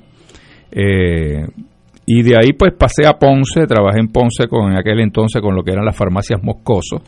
Estuve tres años con farmacias Moscosos y luego me mudo a Isabela donde compramos junto a mi esposa una farmacia en Isabela y de ahí es que se inicia eh, esta aventura de vivir en Isabela, radicarnos allí, echar raíces allí eh, hasta el día de hoy. Eso fue desde el año 84 aproximadamente, así que eh, entro al ruedo político sin, sin tener la más mínima idea de que iba a estar en la política, aunque mi papá en el pueblo de Lares pues era alguien reconocido y conocido en los asuntos de la política y, y los asuntos eh, culturales, deportivos, era un hombre que estaba bien activo en todas estas cosas que tienen que ver con el pueblo. Y de ahí pues eh, me introduzco en los asuntos eh, de la ciudad, de Isabela, eh, principalmente en el deporte, luego en los asuntos culturales y así sucesivamente en, muchos de los asuntos cotidianos de comunidades y del pueblo. Y de ahí, pues, alguna gente empieza a identificarme como que, mira, este muchacho podría correr para alcalde de, Isabela. estamos hablando? Estamos hablando del 92. Ah, luego de esas elecciones del 92 pues decido entrar entonces al ruedo político, era bien jovencito. Sí, bien triste. bien triste. Ahí entra Pedro Rosselló. Eh, así que ya para el 93 me convierto en presidente del comité local de Isabela, del Partido Popular. Corro para las elecciones del 96, eh, pierdo esas elecciones. Y de ahí me dije, bueno, pues ya tuve la experiencia de lo que es la política, no regreso más, muchas gracias, eh, pero me convencen nuevamente para que corra en el 2000 y bueno, pues decidí entonces correr nuevamente en el 2000, gano las elecciones del 2000 hasta el día de hoy, que ya vamos para 18 o 19 años. Eh, son cinco términos. Eh, así que ya llevamos muchos años allí, he sido en, términos políticos, pues desde ese año 93 me convertí ya en presidente de los eh, presidentes no alcaldes eh, y entré a la Junta de Gobierno del Partido Popular. Eh, fui vicepresidente bajo la presidencia de Aníbal Acevedo Vila, vicepresidente del Partido Popular, luego que fallece José Aponte. sigo luego con, con Héctor Ferrer, que asume la, la presidencia eh, luego salgo, eh, vuelvo y entro otra vez, ahora con la última presidencia de Héctor Ferrer como secretario general del partido. Y una vez Héctor eh, fallece, pues en la última Asamblea General del Partido Popular me convierto nuevamente en vicepresidente del Partido Popular. Así que he tenido y, he sido miembro de la Junta de Gobierno por alrededor de 15 a 16 años. Así que llevo muchos años de experiencia dentro de la colectividad. Eh, he visto pasar muchos asuntos allí, así que eh, en términos de la trayectoria política y de lo personal, en términos de lo de lo que es Isabela, pues comencé en el año 2001 como alcalde, pues fue una experiencia, ha sido una experiencia bien enriquecedora, de mucho aprendizaje. Eh, mi enfoque siempre ha sido lo administrativo, me enfoca y me gusta los asuntos administrativos y más que político he sido eh, administrador cuando yo entro, el municipio tenía un déficit de 7.5 millones de dólares. Pensaba yo que era uno de 3 millones, pero la realidad fue que las deudas alcanzaban 7.5 millones más, habían deudas estatutarias que sumaban otros 5 millones de dólares aparte, muchísimo dinero, así que yo daba cualquier cosa por un recuento de votos, pero no se podía dar. Eh, pero decidimos meterle mano al asunto. Ya para el segundo año teníamos un presupuesto balanceado, comenzamos a pagar nuestras deudas, hasta lograr tener un superávit de 28 millones de dólares, que uno de los mayores en Puerto Rico, yo creo que el mayor, eh, aún por encima de las ciudades del país. Así que le hemos dado mucha estabilidad económica, fiscal, hemos logrado desarrollo económico, eh, lo hicimos porque elaboramos un plan de trabajo bien específico sobre las cosas que queríamos trabajar en Isabela, desde los asuntos sociales, la infraestructura, eh, logramos unos proyectos vitales para el desarrollo de la ciudad. ¿Por qué? Porque era un pueblo que no tenía eh, producción de agua potable y si no hay producción de agua potable no hay crecimiento. Así que identificamos ese gran problema y trabajamos inmediatamente con él junto a, entonces la gobernadora Sila Calderón y de ahí pues comenzó un proceso de desarrollo económico y social porque se trabajó en asuntos de infraestructura que permitieron inversión privada en la ciudad y así comenzar un proceso de desarrollo que hasta el día de hoy ha sido eh, uno de los de las cosas que más me, ha entusiasmado ver el crecimiento eh, económico y hemos pues al paso de los años nos hemos ido moviendo en diferentes iniciativas con organizaciones de bases comunitarias, empresarios eh, y con el gobierno para poder lograr lo que hasta el día de hoy es Isabela, ¿verdad? Un pueblo que, que tiene un gran potencial de desarrollo turístico y en él es que hemos estado apostando eh, aunque es una economía combinada, tenemos agricultura, tenemos industrias, tenemos un comercio fuerte eh, y ahora una industria turística que, está creciendo, que se está estructurando y organizando en una dirección correcta, no solamente en Isabela, sino utilizando todo el, el, componente del área noroeste, porque tenemos el aeropuerto de Aguadilla a 15 minutos de Isabela y sobre todo de las playas más bonitas e importantes. Así que todo eso lo hemos ido estructurando. Ahora mismo estamos con una fundación, Fundación por Puerto Rico, eh, con esa fundación estamos trabajando un proyecto turístico entre Isabela y Aguadilla, entre ambos pueblos, eh, y luego se van a estar uniendo Cabo, eh, el pueblo de Rincón y otros pueblos que son iniciativas donde estamos dándole paso a que la gente, la industria privada entre en acción, porque pues, en esa área, en el área oeste, prácticamente no existen guías turísticos. Eh, y con el potencial que hay de negocio, pues no hay personas que estén visualizando esa oportunidad. Por lo tanto, con esta organización estamos estructurando eh, todo un andamiaje para que este tipo de, de negocio se pueda comenzar a desarrollar y eh, podamos entonces seguir apostando lo que es el desarrollo turístico. Vamos a una pausa, son las seis y cuarto y regresamos con el señor alcalde de Isabela y candidato a la gobernación de Puerto Rico, Charlie Delgado. Vamos a una pausa, amigos. Fuego Cruzado está contigo en todo Puerto Rico. Restaurante y Marisquería Reina del Mar, donde se come el mejor marisco fresco y los mejores precios. Festival de langosta fresca del país, dos libras en su plato por 39.95, un acompañante preparada a su gusto, variados cortes de pescado, carnes exóticas y ensalada de mariscos. Disfruta de una deliciosa paella y una extensa carta de vinos. Diariamente ofrecemos serenata de bacalao y cabrito guisado deshuesado. Nuestros platos están confeccionados con ingredientes frescos para un sabor gourmet internacional. Restaurante y Marisquería Reina del Mar. Ambiente elegante, familiar con atenciones de primera. Abierto de lunes a viernes y domingos desde las 12 del mediodía. Frente al Centro Judicial y Estación Piñero del tren en Atorrey. 754-9933. Contamos con ballet parking y abierto días feriados. La oficina médica del doctor Ramón Luis López Acosta, especialista en medicina de familia, provee servicio a pacientes adultos y geriátricos de manera continua y comprensiva. Servicio de medicina primaria preventiva y de medicina intrahospitalaria a nuestros pacientes, localizada en la calle Lloveras 650, edificio Centro Plaza, suite 207, Santurce, cerca del Hospital Pavía. Llámenos al 787-725-7888, 725-7888 y haga una cita para evaluación. Aceptamos la mayoría de los seguros médicos Advantage y comerciales. 2.6 millones de autos en Puerto Rico, algunos de ellos con desperfectos.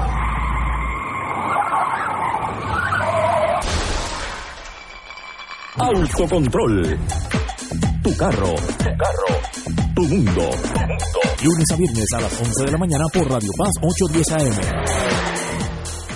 Fanático del deporte, la mejor información y el mejor análisis lo escuchas los sábados a las 2 de la tarde por Impacto Deportivo con Javier Sabat y el más completo elenco en deportes por Radio Paz 810 AM y en las redes sociales Facebook, Impacto Deportivo, Radio PR, Twitter e Instagram, Impacto underscore Deport.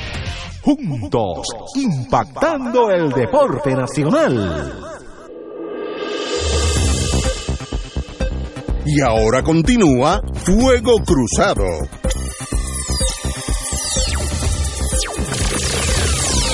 Regresamos. Voy Sangueos de Fuego Cruzado. Estamos con el distinguido y honorable Charlie Delgado, alcalde de Isabela, candidato a la gobernación de Puerto Rico por el Partido Popular Democrático. Sí, eh, es un placer tener a Charlie aquí, amigo de muchos años. Eh, yo, a, tratando de portarme bien, a los precandidatos del Partido Popular, pues he querido a todos hacerle la misma, las mismas dos preguntas, ¿no? Para que no me, no me acusen de nada. Y porque creo que son dudas que la gente tiene, particularmente que se pueden discutir en un espacio sosegado como este. Y en el caso de Charlie, pues la pregunta, la primera pregunta es más pertinente porque contrario a los candidatos que ya estuvieron aquí, pues Charlie ha ocupado puestos en la dirección del Partido Popular. Fue su vicepresidente, fue su secretario, pero al igual que los candidatos que ya estuvieron aquí, Roberto Prats y Juan Zaragoza, pues ha estado desde muy temprano en la carrera visitando los comités del Partido Popular, visitando eh, las actividades que se realizan ¿Cuál es el para ti, cuál es el estado de situación del Partido Popular en este momento? Si tú fueras a hacer una radiografía del Partido Popular, ¿cuál es cuál sería tu diagnóstico en este momento? Te voy a decir algunas cosas, Néstor, pero no te las puedo decir todas. No, no, no, no, pero no, no, pero obviamente no, no, pero la- la- las que Las puedes decir compartir, por el micrófono. las que puedes compartir en el en, en una entrevista. Mira, sin duda, eh, sin duda. ¿Dónde eh, está el Partido Popular en este momento el para par- ti? sí, sin duda, el Partido Popular necesita eh, atender muchos asuntos importantes como colectividad, que son la razón de ser del Partido Popular, aquello, ah, eh, expresión siempre del Partido Popular de justicia social, ¿verdad? Tenemos que retomar otra vez eh, ese, ese pensamiento, esa acción que se llama eh, servirle al país desde la perspectiva de sus grandes necesidades sociales eh, y, y volver a mirar nuevamente qué significa justicia social en el siglo XXI con las realidades del Puerto Rico de hoy, pues el Partido Popular sin duda ha estado internamente, internamente haciendo ciertos ejercicios para poder eh, mirarse a sí mismo y poder identificar eh, la ruta a seguir para poder ser un instrumento, un organismo que de verdad le sirva al país. Y ciertamente la situación económica, la situación fiscal, la relación política con los Estados Unidos, entre muchos otros asuntos, demanda de no solamente del Partido Popular, pero obviamente hoy hablamos aquí del Partido Popular, pero eh, yo creo que todos los instrumentos que se llamen partido político en el país necesitan hacer conexión con el nuevo Puerto Rico. Eh, hay una tendencia a que miremos eh, por generaciones en estos tiempos, ¿verdad? Generación X, los centennials, los millennials, los baby boomers y cómo actuamos en nuestra sociedad. Eh, me parece que sociológicamente es importante que, que conectemos con esa realidad social que vive el país, que es una bien marcada, eh, diferente a otras épocas. Eh, y lograr una cohesión entre eh, lo que es un gobierno, un partido y, y, la sociedad es vital. No hay manera de que tú puedas ser efectivo como, como un partido y querer aspirar a dirigir un país si no haces esa conexión. Así que yo creo que el Partido Popular tiene una gran responsabilidad con el país y es sentarse a la mesa a, a mirarse a sí mismo, dónde estamos en, en, nuestra historia colectiva como partido, los logros alcanzados por el país, que muchas veces hay la tentación de vivir de viejas glorias. Eh, y, eso es algo que, que, uno pues, pues lo ve dentro del partido, especialmente por, por unas generaciones dentro de la colectividad. Sin embargo, tienes grupos de jóvenes que están demandando de la colectividad eh, actualizarse en sus mensajes y actualizarse en hacer esa reconexión con, con, el nuevo Puerto Rico que hoy estamos viviendo. Así que yo creo que el partido tiene mucha agenda por realizar y a mí como candidato y como presidente, eh, para mí uno de los asuntos más importantes precisamente ese, el poder eh, actualizar al partido, hacer esa reconexión y comenzar a discutir temas que, como tú sabes, Néstor, son temas eh, tabú dentro del Partido Popular. ¿Cuál tema es tabú dentro del Partido Popular? Bueno, pues el asunto del estatus. Eh, este es un partido de centro, los partidos de centro en el mundo se nutren de gente con pensamiento desde la izquierda hasta la derecha y mantener en una misma dirección esos pensamientos no es fácil. Eh, ¿Por qué? Porque tú tienes personas que están pues eh, idealizando una relación con los Estados Unidos en el caso nuestro en Puerto Rico, pues esa es una realidad eh, y colectivamente el Partido Popular, según han ido pasando los años, más temor le tiene a ese diálogo eh, no digo yo en los medios, porque no se tiene que dar en los medios y no es el lugar donde se tiene que dar, se tiene que dar estructuradamente dentro del Partido Popular.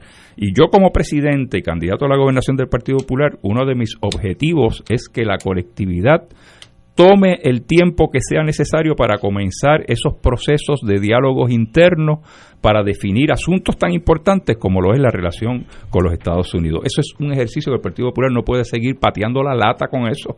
Tiene que atenderlo porque en la medida que no atendamos el tema, pues vamos a seguir siendo un partido inconsecuente para el país. Vamos a seguir siendo un partido eh, pues que se quedó ahí en el pasado viviendo de viejos logros y no ha hecho una reconexión con el país. Esa es la realidad. Tú- Eh, y uno dice estas cosas, Néstor, y, No, y tú sé, sabes cómo sé, es, se, se molesta mucha gente dentro del partido, sé, pero es eh, una realidad. ¿Tú sientes, ¿Tú sientes que esa es la situación del Partido Popular? en Esa este es una de las situaciones del Partido Popular, ¿verdad? Hay muchísimas otras claro, más. claro, claro. Eh, pero para mí una de las más importantes es esta, es identificar cuáles son los asuntos que hay que atender del país. Yo tengo mis propuestas, tengo mis ideas sobre los que son los temas principales del país. Eh, y el partido, como ocurre con los demás partidos, esto no es solamente el Partido Popular, tú ves que se trae un candidato, se trabaja un programa de gobierno por un grupo de personas, nadie sabe cuáles son las propuestas, llegó la época de campaña, se hace una asamblea, se discuten algunos asuntos de lo que hay en ese proyecto de gobierno, eh, se aplaude, se aprueba y nadie habla en las tarimas de cuáles son las propuestas. Y eso pasa en el Partido Popular y en los demás partidos en el país. Yo creo que llegó el momento de tomar en serio el propósito de un partido y es, oye, eh, hacerle unas propuestas al país que sean coherentes, que sean a tono con la realidad que está viviendo el país, con la realidad económica y social también que estamos viviendo. Así que en ese sentido, pues obviamente la colectividad tiene mucho que trabajar y mucho que atender. Otra pregunta que yo le he hecho a, los demás candidatos y, se la pienso hacer a- a todos los que vengan. Eh, se ha hablado mucho de que en la carrera de la gobernación del Partido Popular no son todos los que están ni están todos los que son. Tú vas a llegar hasta el final, Yo hasta la llegar hasta el primaria. final. Yo tomé una decisión. Yo no regreso a la alcaldía de Isabela. Y muy bien, Néstor, yo pude haber dicho, no, yo me quedo en Isabela, voy a ganar cuatro años Mucha- más. Está claro que mucha gente no entiende por qué el cambio. Sí, sí, yo sé que mucha gente no lo entiende, pero sabes también que llevo mucho tiempo en esto y mucha gente muchas veces me decía, ¿y por qué tú no corres? Claro. ¿Por qué tú no corres? Eh, yo decidí apoyar a Héctor Ferrer para la candidatura a la gobernación. Eh, Dios decidió otras cosas, ¿verdad? Y, luego de esa partida de Héctor, pues yo tomé una decisión de dar el paso y aquí estoy y, no hay vuelta atrás. Si el compañero David Bernier decide regresar, pues yo voy a continuar siendo candidato del Partido Popular. Eso, eso está decidido, así que contaremos los votos. Para no interrumpir a la compañera Guzmán, vamos a una pausa y regresamos con el señor alcalde Charlie Delgado. Vamos a una pausa, amigos. Fuego Cruzado está contigo en todo Puerto Rico. Chica, tengo un problema de goteras y filtraciones en el techo que me tiene mal. He gastado tanto dinero en productos que no funcionan y no sé qué más hacer. ¿No has llamado a los expertos de Gire Roofing? Cuentan con personal capacitado y certificado para resolver cualquier problema con tu techo. Utilizan Danosa, el mejor producto en el mercado. Visita nofiltramas.com, nofiltramas.com o llama al 787-630-7704, 630-7704 y resuelve ese problema ya. Roofing Contractors, expertos en el sellado de techos. ¿Tienes cáncer de próstata? Si has recibido quimioterapia y la enfermedad continúa avanzando, no pierdas la esperanza. Hay alternativas. Existen nuevos tratamientos dirigidos a detener el cáncer de próstata. Llame hoy al 787-407-3333. Pan Oncology Trials ofrece terapias de investigación de alta calidad a pacientes de cáncer localizados en el Hospital Oncológico. Llame hoy al 787-407-3333. En una presentación de PSB, este año, Oro 92.5 FM y MMM, Caminemos Juntos, vuelven al escenario de Bellas Artes con el magno concierto del Bolero a la Balada Sinfónico. Domingo 10 de noviembre, 5 de la tarde en Bellas Artes de San Juan, con la Orquesta Filarmónica de Puerto Rico, dirigida por el maestro Roselín Pavón, presentando las voces de Sofi de Puerto Rico. Ayer cuando no sé El polifacético Rafael José. La carismática y dulce Michelle Brava. La nueva voz y el talento de Juan Pablo Díaz. Pero no fue suficiente. No fue suficiente. Y como invitado especial, Glenn Monroy. Del bolero a la balada sinfónico. Domingo 10 de noviembre, 5 de la tarde. Bellas Artes de San Juan. Compra tus boletos ya en Ticket Center 792-5000. Boletería de Bellas Artes 620-4444 y PSB 787-436-8773. Ustedes lo pidieron y Oro 92.5 FM y MMM los complace con el auspicio de Arroz Goya. Si quieres calidad, Arroz Goya te la da. Manteca de ubre la vaquita, el remedio de ayer, el alivio de siempre. Laboratorio Clínico Marbella en Vega Baja. Barrio Chino, Asian Rican Cuisine en San Patricio Plaza. 787-781-6752. Cooperativa Seno Gandía, Solidez y Futuro. Garaje Isla Verde. Encuentra tu Mercedes-Benz en Garaje Isla Verde. Mercedes-Benz, lo mejor o nada. Tena, comparta confiado una vida plena. Aceite Betis, sabor Betis por encima de todo. Produce PSB. Te invita Oro 92.5 FM, Radio Paz 810 AM y Canal 13. Y ahora continúa Fuego Cruzado.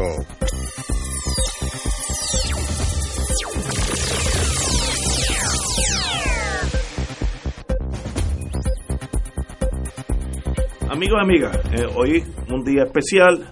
Tenemos con nosotros el candidato a la gobernación por el Partido Popular Democrático, Charlie Delgado, alcalde de Isabela por muchos años. Y estamos aquí entre amigos hablando con él. Compañera Guzmán. Sí, buenas tardes, alcalde. Este, una pena que me da que, que yo no puedo visitar su pueblo más a menudo porque creo que es un pueblo bien bonito.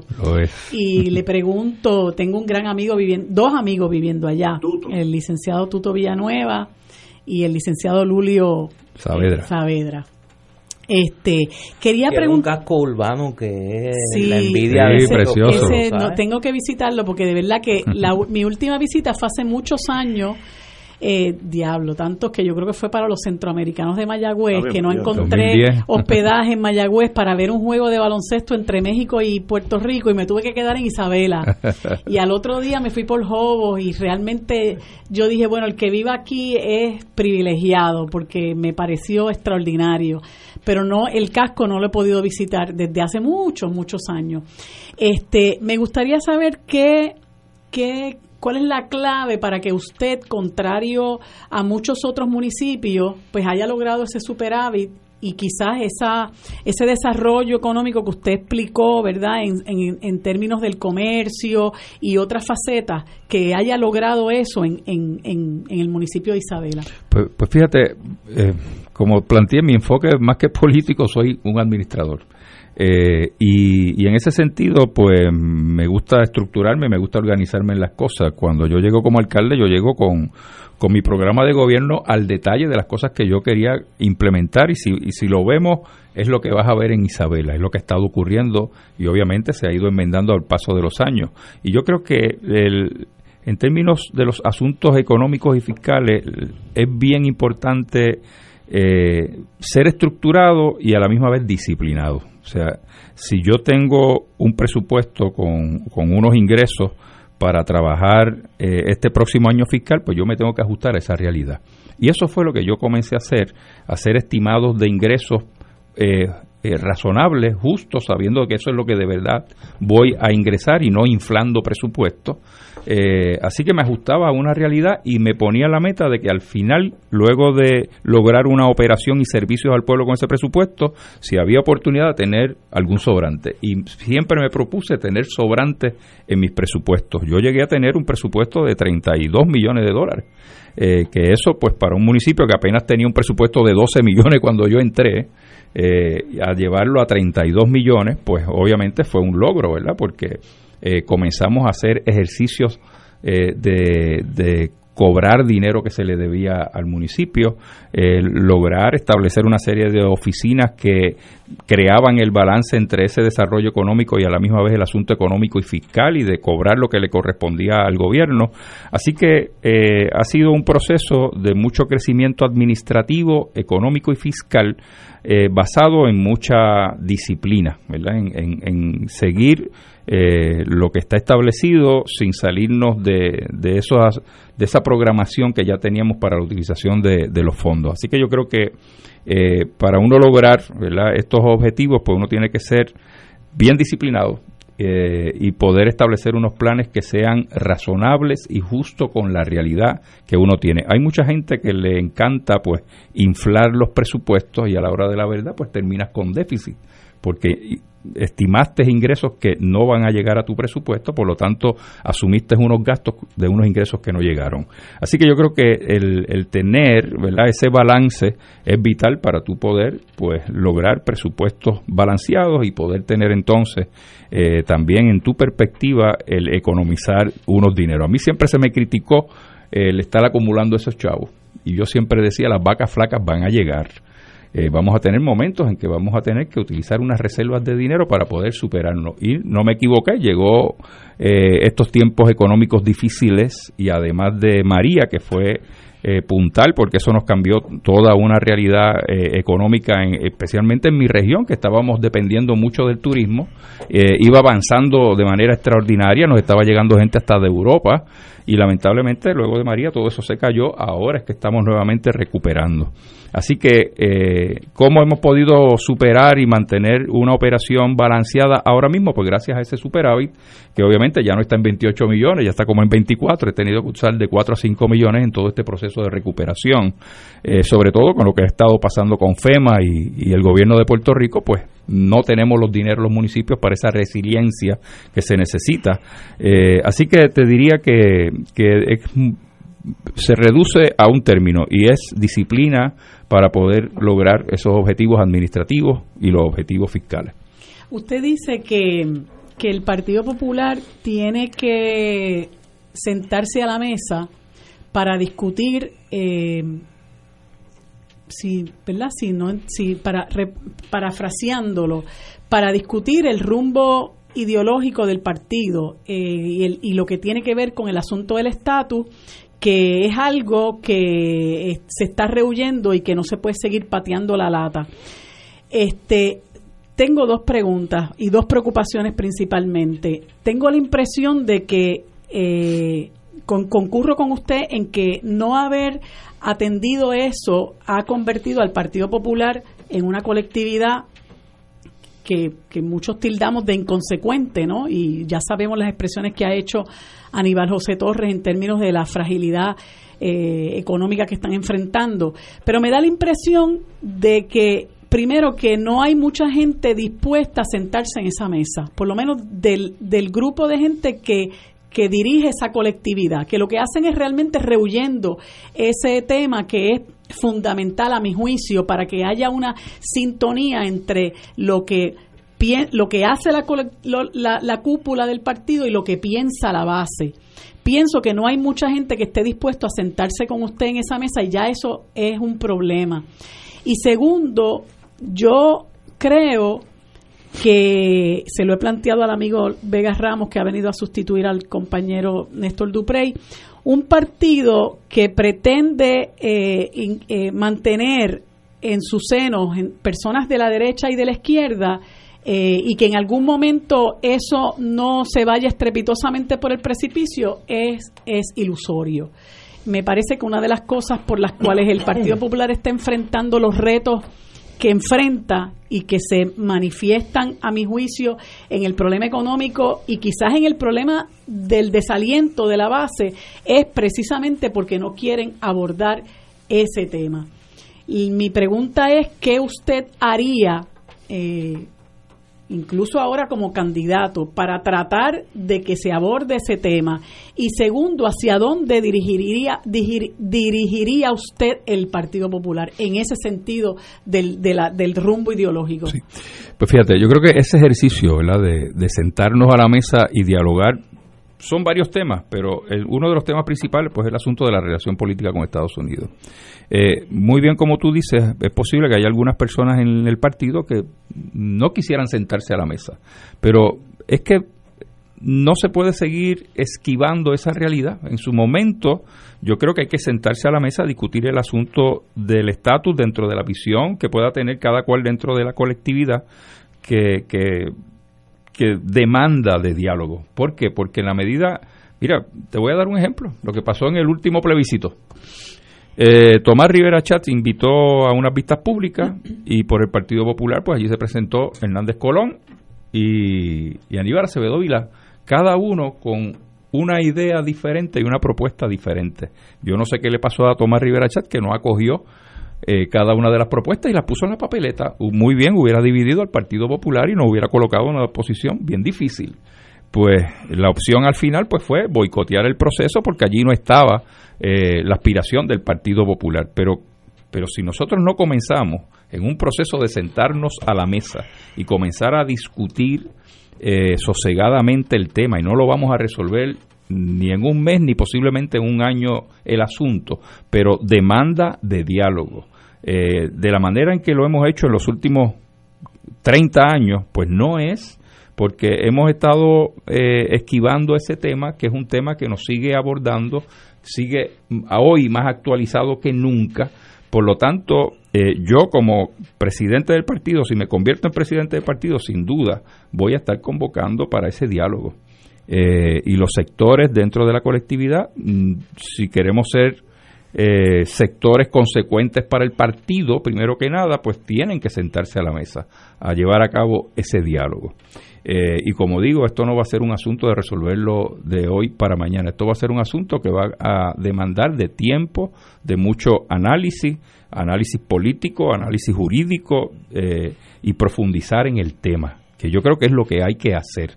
Eh, por otro lado, es, eh, importante que el, partido se siente a mirar cuáles son las propuestas de la colectividad, no de candidatos, de la colectividad en los asuntos principales del país, la salud, la educación, la seguridad, desarrollo económico, eh, la, la situación del gobierno de Puerto Rico, la estructura de gobierno que tenemos hoy. Esos son temas vitales para el puertorriqueño, pues el Partido Popular tiene que sentarse a la mesa discutir esos temas también y definir rutas específicas para cada uno de esos temas. Hoy el país tiene unos problemas sociales profundísimos, bien profundos, pues yo creo en elaborar un proyecto de país que pueda durar una, eh, una década donde podamos utilizar las organizaciones de base de fe, organizaciones de base comunitaria, organizaciones gubernamentales en un mismo proyecto para ir a las comunidades y trabajar un proyecto social.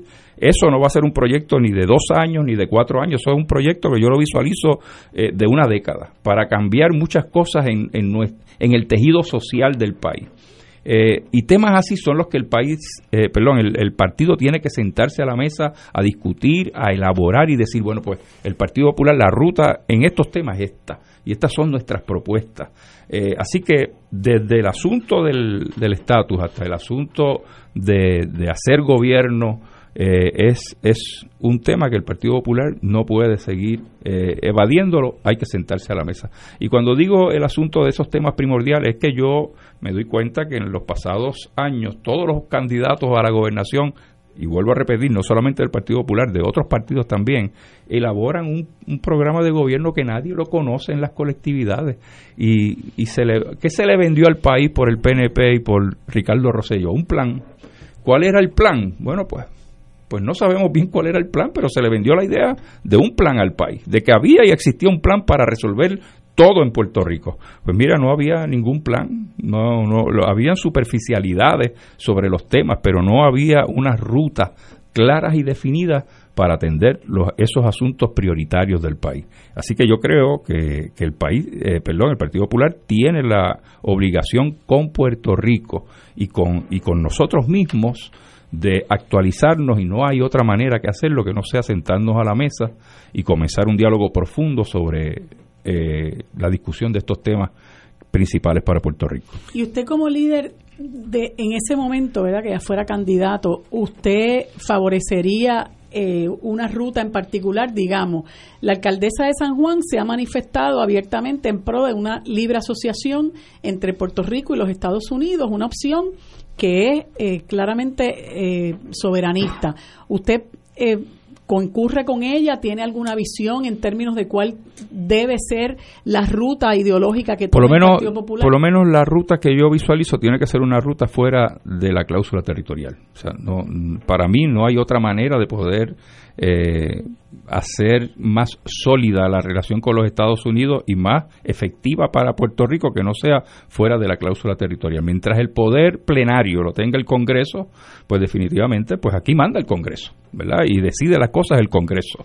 Eh, y, experiencias, pues las tenemos ahí con la ley promesa. Así que yo creo que eh, esas realidades hay que entenderlas, hay que enfrentarlas, no se puede seguir eh, pensando de que eso no es así o de o qué opciones jurídicas, exacto, qué opciones jurídicas hay para poder eh, seguir eh, debatiendo eh, lo que es una realidad, pues mira, no, ya, ya llegó el momento de sentarse a la mesa y definir de que estas son las situaciones que tenemos, por lo tanto, la ruta, la nueva ruta hay que definirla. Tengo dos preguntas que me han enviado compañeros eh, tengo más, pero dos que son inteligentes, los otros muchachos hay que darle un calmante. Vamos a una pausa, amigo. Fuego Cruzado está contigo en todo Puerto Rico. Son Electronics venta de verano. ¿Por qué pagar facturas de luz si tenemos el sol gratis? Ahora tú tendrás energía solar en tu hogar por un precio bajo. Tenemos sistemas de paneles solares policristalina y monocristalina con los mejores precios en baterías y generadores. No importa qué grande sea tu sistema, tenemos el inversor perfecto. También tenemos electrodomésticos DC y de bajo consumo. Visítanos en nuestra página web songelec.com o llámanos al 786-565-9359. 786-565-9359. Presupuesto sin compromiso gratis. Tenemos almacenes en Miami y Puerto Rico. Son Electronics con los precios más bajos en el mundo, con más de 45 años en el negocio de la energía solar. Cómprame un sistema solar y escúchame aquí en Radio Paz. Todos los viernes a las 4 y 30 de la tarde. Te espero para que me cuentes tus inquietudes acerca de placas solares con baterías. Comunícate conmigo. Soy Luis Enrique al 787-536-7938 de Solar Store. Cómprame un sistema solar. Fuego Cruzado, con los maestros de la discusión política inteligente y acertada, te acompañan ahora cada noche en Oro 92.5 FM. Infórmate de los temas de importancia del país, escuchando al equipo que establece cátedra todos los días sobre el acontecer político en Puerto Rico. Escucha la retransmisión de Fuego Cruzado con Ignacio Rivera, Néstor Duprey y sus panelistas invitados con su discusión política dinámica e incisiva, encendiendo el debate con sus diferentes puntos de vista. La clase comienza a las 10 de la noche en retransmisión diferida de lunes a viernes por Oro 92.5 FM. Cristo vive y quiere que tú estés vivo. Rumbo al lanzamiento oficial nacional del sexto Congreso Americano Misionero CAM 6, sábado 19 de octubre en el Complejo Deportivo y Cultural de la Pontificia Universidad Católica Ponce. Comenzando a las 9 de la mañana y la Eucaristía a las 11. Queremos confirmar una vez más que la tarea de evangelización de todos los bautizados constituye la misión esencial de la Iglesia. Ven y únete con nosotros sábado 19 de octubre en el Complejo Deportivo y Cultural de la Pontificia Universidad Católica Ponce. Y ahora continúa Fuego Cruzado. Amigos, tenemos unos anuncios antes de continuar con el, el diálogo con el amigo Charlie Delgado. Yo no suelo anunciar las actividades donde voy a estar, no me gusta, creo que es de mal gusto, pero esta la voy a anunciar no por mí, por el libro de qué se trata y de quién se trata. Mañana tengo el honor de presentar a las 7 de la noche en Casa Norberto el más reciente trabajo del maestro Edgardo Rodríguez Juliá, El béisbol romántico. Una crónica que hace Edgardo con su particular estilo. Excelente libro. De los años dorados de nuestro béisbol. Eso es mañana a las 7 de la noche en Casa Norberto, en el tercer piso de Plaza Las Américas. Vamos a hablar de béisbol, vamos a hablar de literatura, de lo que está pasando, pues si está Edgardo Rodríguez Julia, ya usted sabe. Y en el Candil, este fin de semana, el calendario promete. Mañana a las 6, Ignacio, hay Bohemia. Mm. Esa es buena. Será buena allí. El sábado a la una se presenta el libro Los que mecieron mi cuna de Lucía Margarita Cruz Rivera.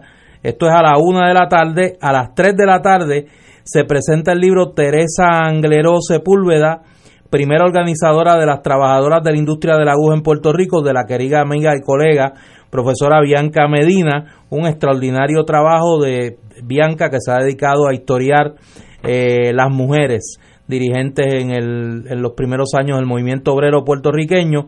A las 5 de la tarde se presenta el libro La década ideológica, los años 60 del siglo XX puertorriqueño del periodista e historiador Antonio Quiñones Calderón, un extraordinario trabajo sobre esa década crucial de nuestro devenir político y el domingo nos vamos alto en el candil. Se presenta el libro Elevando el Pensamiento de José E. Arroyo a la una de la tarde. Así que menú completo Oye, tiene desde el espíritu hasta eh, los problemas políticos del país, todo en el mismo fin de semana en el Candil. Pasando Mira, por el deporte. Por el deporte, sí, el deporte es acá, el deporte Y es acá en Plaza. mañana en la Casa Soberanista pues hay una un festejo porque termina las clases de salsa básico 1 y básico 2, así que los muchachos que aprendieron pues van mañana a dar su bailadita a las 7 de la noche. María, qué chulo. Oye, tengo una pregunta aquí de un comerciante bien grande en, de Utuado. Tal vez ya, ya lo choteé, pero lo voy a leer literalmente. Me gustaría que le preguntare, que le pregunte a su invitado, que es Charlie Delgado, por el impuesto al inventario. Y si la idea de caliente. y si la idea de pagarlo cuando se venda la mercancía. En mi empresa pequeña pago X al año por el, el inventario y si se cobra en la venta pagaría mucho menos. Eh, usted es alcalde, usted está directamente en la línea de fuego de esa pregunta. Diga usted. Claro que sí. Pues mira, Ignacio, el, el- de lo que se nutre esencialmente los municipios, entre otras partidas que son menores, pero las principales es el CRIM, ¿verdad? La propiedad mueble e inmueble. Este tema que estamos hablando es la propiedad mueble. Eh, y esto genera de ingresos a los municipios del país unos cerca de unos 400 millones de dólares. Los alcaldes, el problema que estamos teniendo con esta propuesta es qué va a sustituir esos 400 millones de dólares. Al día de hoy, los municipios hemos perdido el medio por ciento del IBU. Eh, se nos impuso aportarle a CES. Estamos pagando los pensionados de los municipios. Para decirte, en ese renglón nada más, yo pagaba 138 mil dólares al año aportando a los retirados de Isabela. Hoy pago 1.200.000. Wow, 10 Por- veces más. Eso es así, porque cobran del presupuesto del municipio y así está pasando a los 78 municipios. Aquí se nos han impuesto, se nos retiraron la transferencia del Estado a los municipios 350 millones menos. De 32.5 millones de dólares que yo tenía un presupuesto hace apenas 5 o 6 años atrás, hoy mi presupuesto es de 20 millones, 20.1 millones. O sea, yo he perdido más del 30% de mi presupuesto. Y tengo que seguir haciendo lo mismo. Y eso es básicamente igual para todos los otros Para municipios, todos. más o menos. Todos. Usted es un reflejo de, de, lo- de la realidad. Es correcto. ¿Y, y ¿Eso qué- significa y que los alcaldes han sido irresponsables o malos administradores? No, es que la crisis del Estado se le ha ido pasando a los municipios. Eh, tenemos que absorber responsabilidades del Estado. Yo administro mi CDT, me cuesta 4 millones de dólares mantener el CDT abierto los 7 días, 24 horas. Yo tengo que asumir la responsabilidad de las carreteras estatales, más las municipales. Las escuelas tengo que mantenerlas también, a costo del municipio.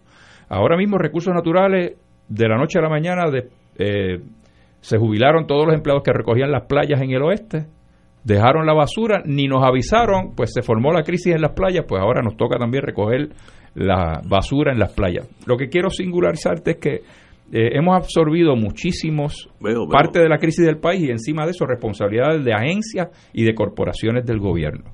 Pues mira, no es que los alcaldes seamos malos administradores, sí hay sus, sus dos o tres irresponsables y sus dos o tres corruptos, pues los hay. Pues eso, que paguen sus consecuencias, pero la inmensa mayoría estamos pagando las consecuencias porque se han tomado determinaciones sin mirar los presupuestos. Entonces, eso que es una de las partidas de ingreso más importantes, ¿verdad? El, la- Impuesto al el- el inventario. impuesto al inventario, pues nos trae eh, en una posición bien difícil a los alcaldes porque entendemos la realidad de querer tener una resiliencia y que pueda el país tener unos abastos. Cosa que choca un poco con la realidad comercial porque la realidad comercial, y yo vengo de ese mundo, es que con el paso de los años, aquello de almacenar y almacenar y almacenar, pues tú tenías cientos de miles de dólares almacenados por allí tirados que se te perdía hasta, hasta eh, la secuencia de ese inventario, pues mira, las nuevas tendencias modernas en el comercio es tú tener el menor inventario posible porque hay disponibilidad de inventario de un día para otro. Eh, por lo tanto, esos costos tú los vas reduciendo. Querer justificar de porque vamos a tener unos eventos atmosféricos, sabe Dios cuándo, una vez al año, dos veces al año, o no sé cuántas incidencias de eh, eventos atmosféricos podemos tener en el país, eso es impredecible, pues por esa razón vamos a tener que quitarle 400 millones de dólares a los municipios, eh, quitarle esa carga a los comerciantes, que entiendo que de cierta manera podría ser justa, pero es justa siempre que tengamos algunos otros ingresos que sustituyan esos 400 millones para no seguir destrozando los municipios, eh, pues por lo tanto es un issue que demanda sentarse a la mesa sosegadamente con los números. Esto es un asunto de números. Y a veces uno escucha, y he escuchado personas hablando del colegio de CPA de Puerto Rico que están avalando esa posición, eh, pues eh, hay mucha información que no es correcta. Y yo creo que esto amerita el que nos podamos sentar un grupo de alcaldes con las personas que están haciendo la propuesta, ¿verdad? Y, que podamos mirar esto desde una perspectiva que resuelva el asunto en las dos vías. Porque eh, eliminar esto de, su faz, pues obviamente vas a cerrar los municipios del país. Y no te digo a 40, vas a cerrar los 78 municipios del país. No, es, no, primero, matemáticamente no se pueden eliminar esos 400 millones. Sería buscar una forma alterna de suministrar eso, que eso no es tan fácil. no es tan fácil. Estamos hablando de... Sobre todo de un país en quiebra. Sí, exacto. En ese contexto, Charlie, ¿cómo lidiar con la Junta de Control Fiscal? Pues mira, yo creo que la Junta, según promesa, tiene que tener cuatro eh, presupuestos balanceados consecutivos. Pues yo creo que eh, yo no soy de los que por pelear y sacar pecho, de decir estoy peleando con la Junta, yo soy el más bravo, eh, y eso, eso está bonito para las gradas, pero la realidad, Néstor, es que aquí yo no creo en la Junta, definitivamente. me parece que eso es antidemocrático y, de todos los epítetos que le podamos poner pero es una realidad que está ahí en el Puerto Rico de hoy. Lo querramos o no, en el Puerto Rico de hoy esa es la realidad. Pues podemos pelear con la Junta y mantenerlos ahí porque no nos los van a quitar de encima. Eh, por lo tanto, yo creo que aquí hay que comenzar a cuidar los mejores intereses del pueblo de Puerto Rico y a la misma vez trabajar con la Junta aquellas cosas que podamos entender que sean sensatas y que eh, no sigan destrozando el bolsillo eh, de la gente, del pueblo. Yo no sé por qué la Junta, el mismo gobierno, se rehúsa a que estas deudas se auditen. Eh, ¿Debe auditarse la deuda? Yo creo que tiene que auditarse. O sea, eso, matemáticamente hablando, en términos operacionales, lo lógico es que si yo voy a pagar una deuda de esa magnitud, lo menos que debo hacer es una auditoría de ella para ver eh, si en el, en el proceso se cometieron errores que sabemos que que hay muchos indicadores de que sí se cometieron, de que hay personas responsables sobre esos errores, pues mire esas personas que paguen sus consecuencias como lo paga cualquier otro hijo de vecino en cualquier otra circunstancia donde se violan eh, reglamentaciones y leyes. Y aquí, en las emisiones de estas deudas, pues hay muchas, pues, muchas, muchos asuntos cuestionables.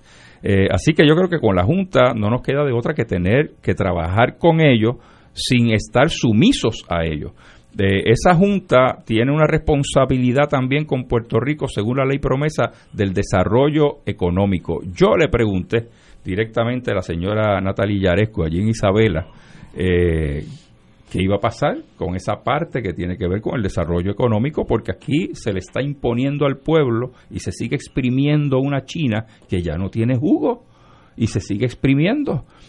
Y la parte aquí principal para mí de lo que debe ser la ley promesa es el desarrollo económico, pues la contestación de Natalia Yareco fue de que eso no está en la perspectiva ahora mismo. O sea, ¿qué quiere decir eso? eso quiere decir que ni, ni la Junta ni en el Congreso hay absolutamente nada conducente al desarrollo económico de la isla. O sea, nosotros no tenemos un modelo económico. Nosotros tenemos una economía que es una economía de consumo, las economías de consumo no crecen, porque no son las economías que crecen, son las de producción, las que producen. Pues nuestra producción hoy en día está bien limitada en el país. Pues yo creo que hay que comenzar a dar pasos a hacer entender al Congreso de, los Estados Unidos de que el país, Puerto Rico, necesita comenzar a dar sus propios pasos con, su propio modelo económico. En un momento dado tuvimos 931 cuando estaban aquellas las corcos y todo aquello. Una vez Estados Unidos decidió comenzar a a importar petróleo refinado de otros países, se nos cayó el negocio. Inmediatamente lo sustituyeron por la 936 porque claro, estábamos en la Guerra Fría, esta era la vitina del Caribe, pues había que, que darle continuidad a ese empuje económico y vino las 936.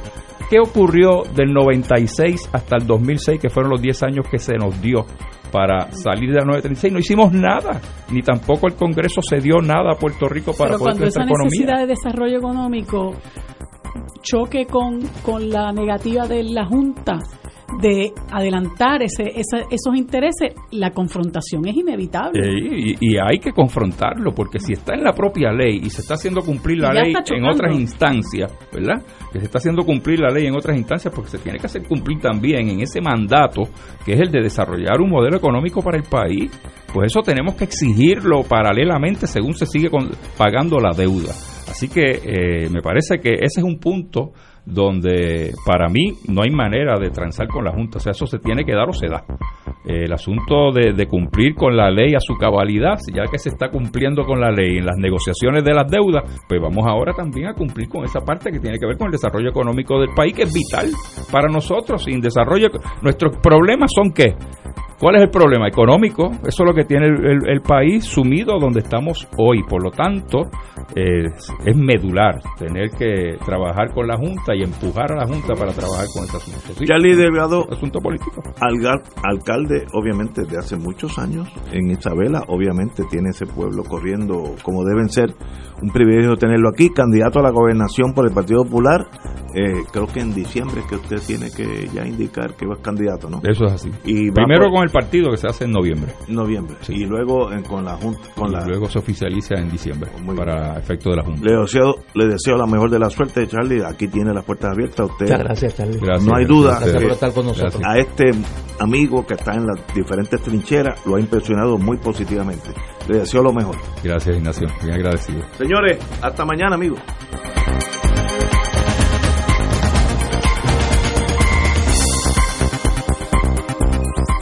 Esta emisora y sus anunciantes no se solidarizan necesariamente con las expresiones vertidas en el programa que acaban de escuchar. Radio Paz 810.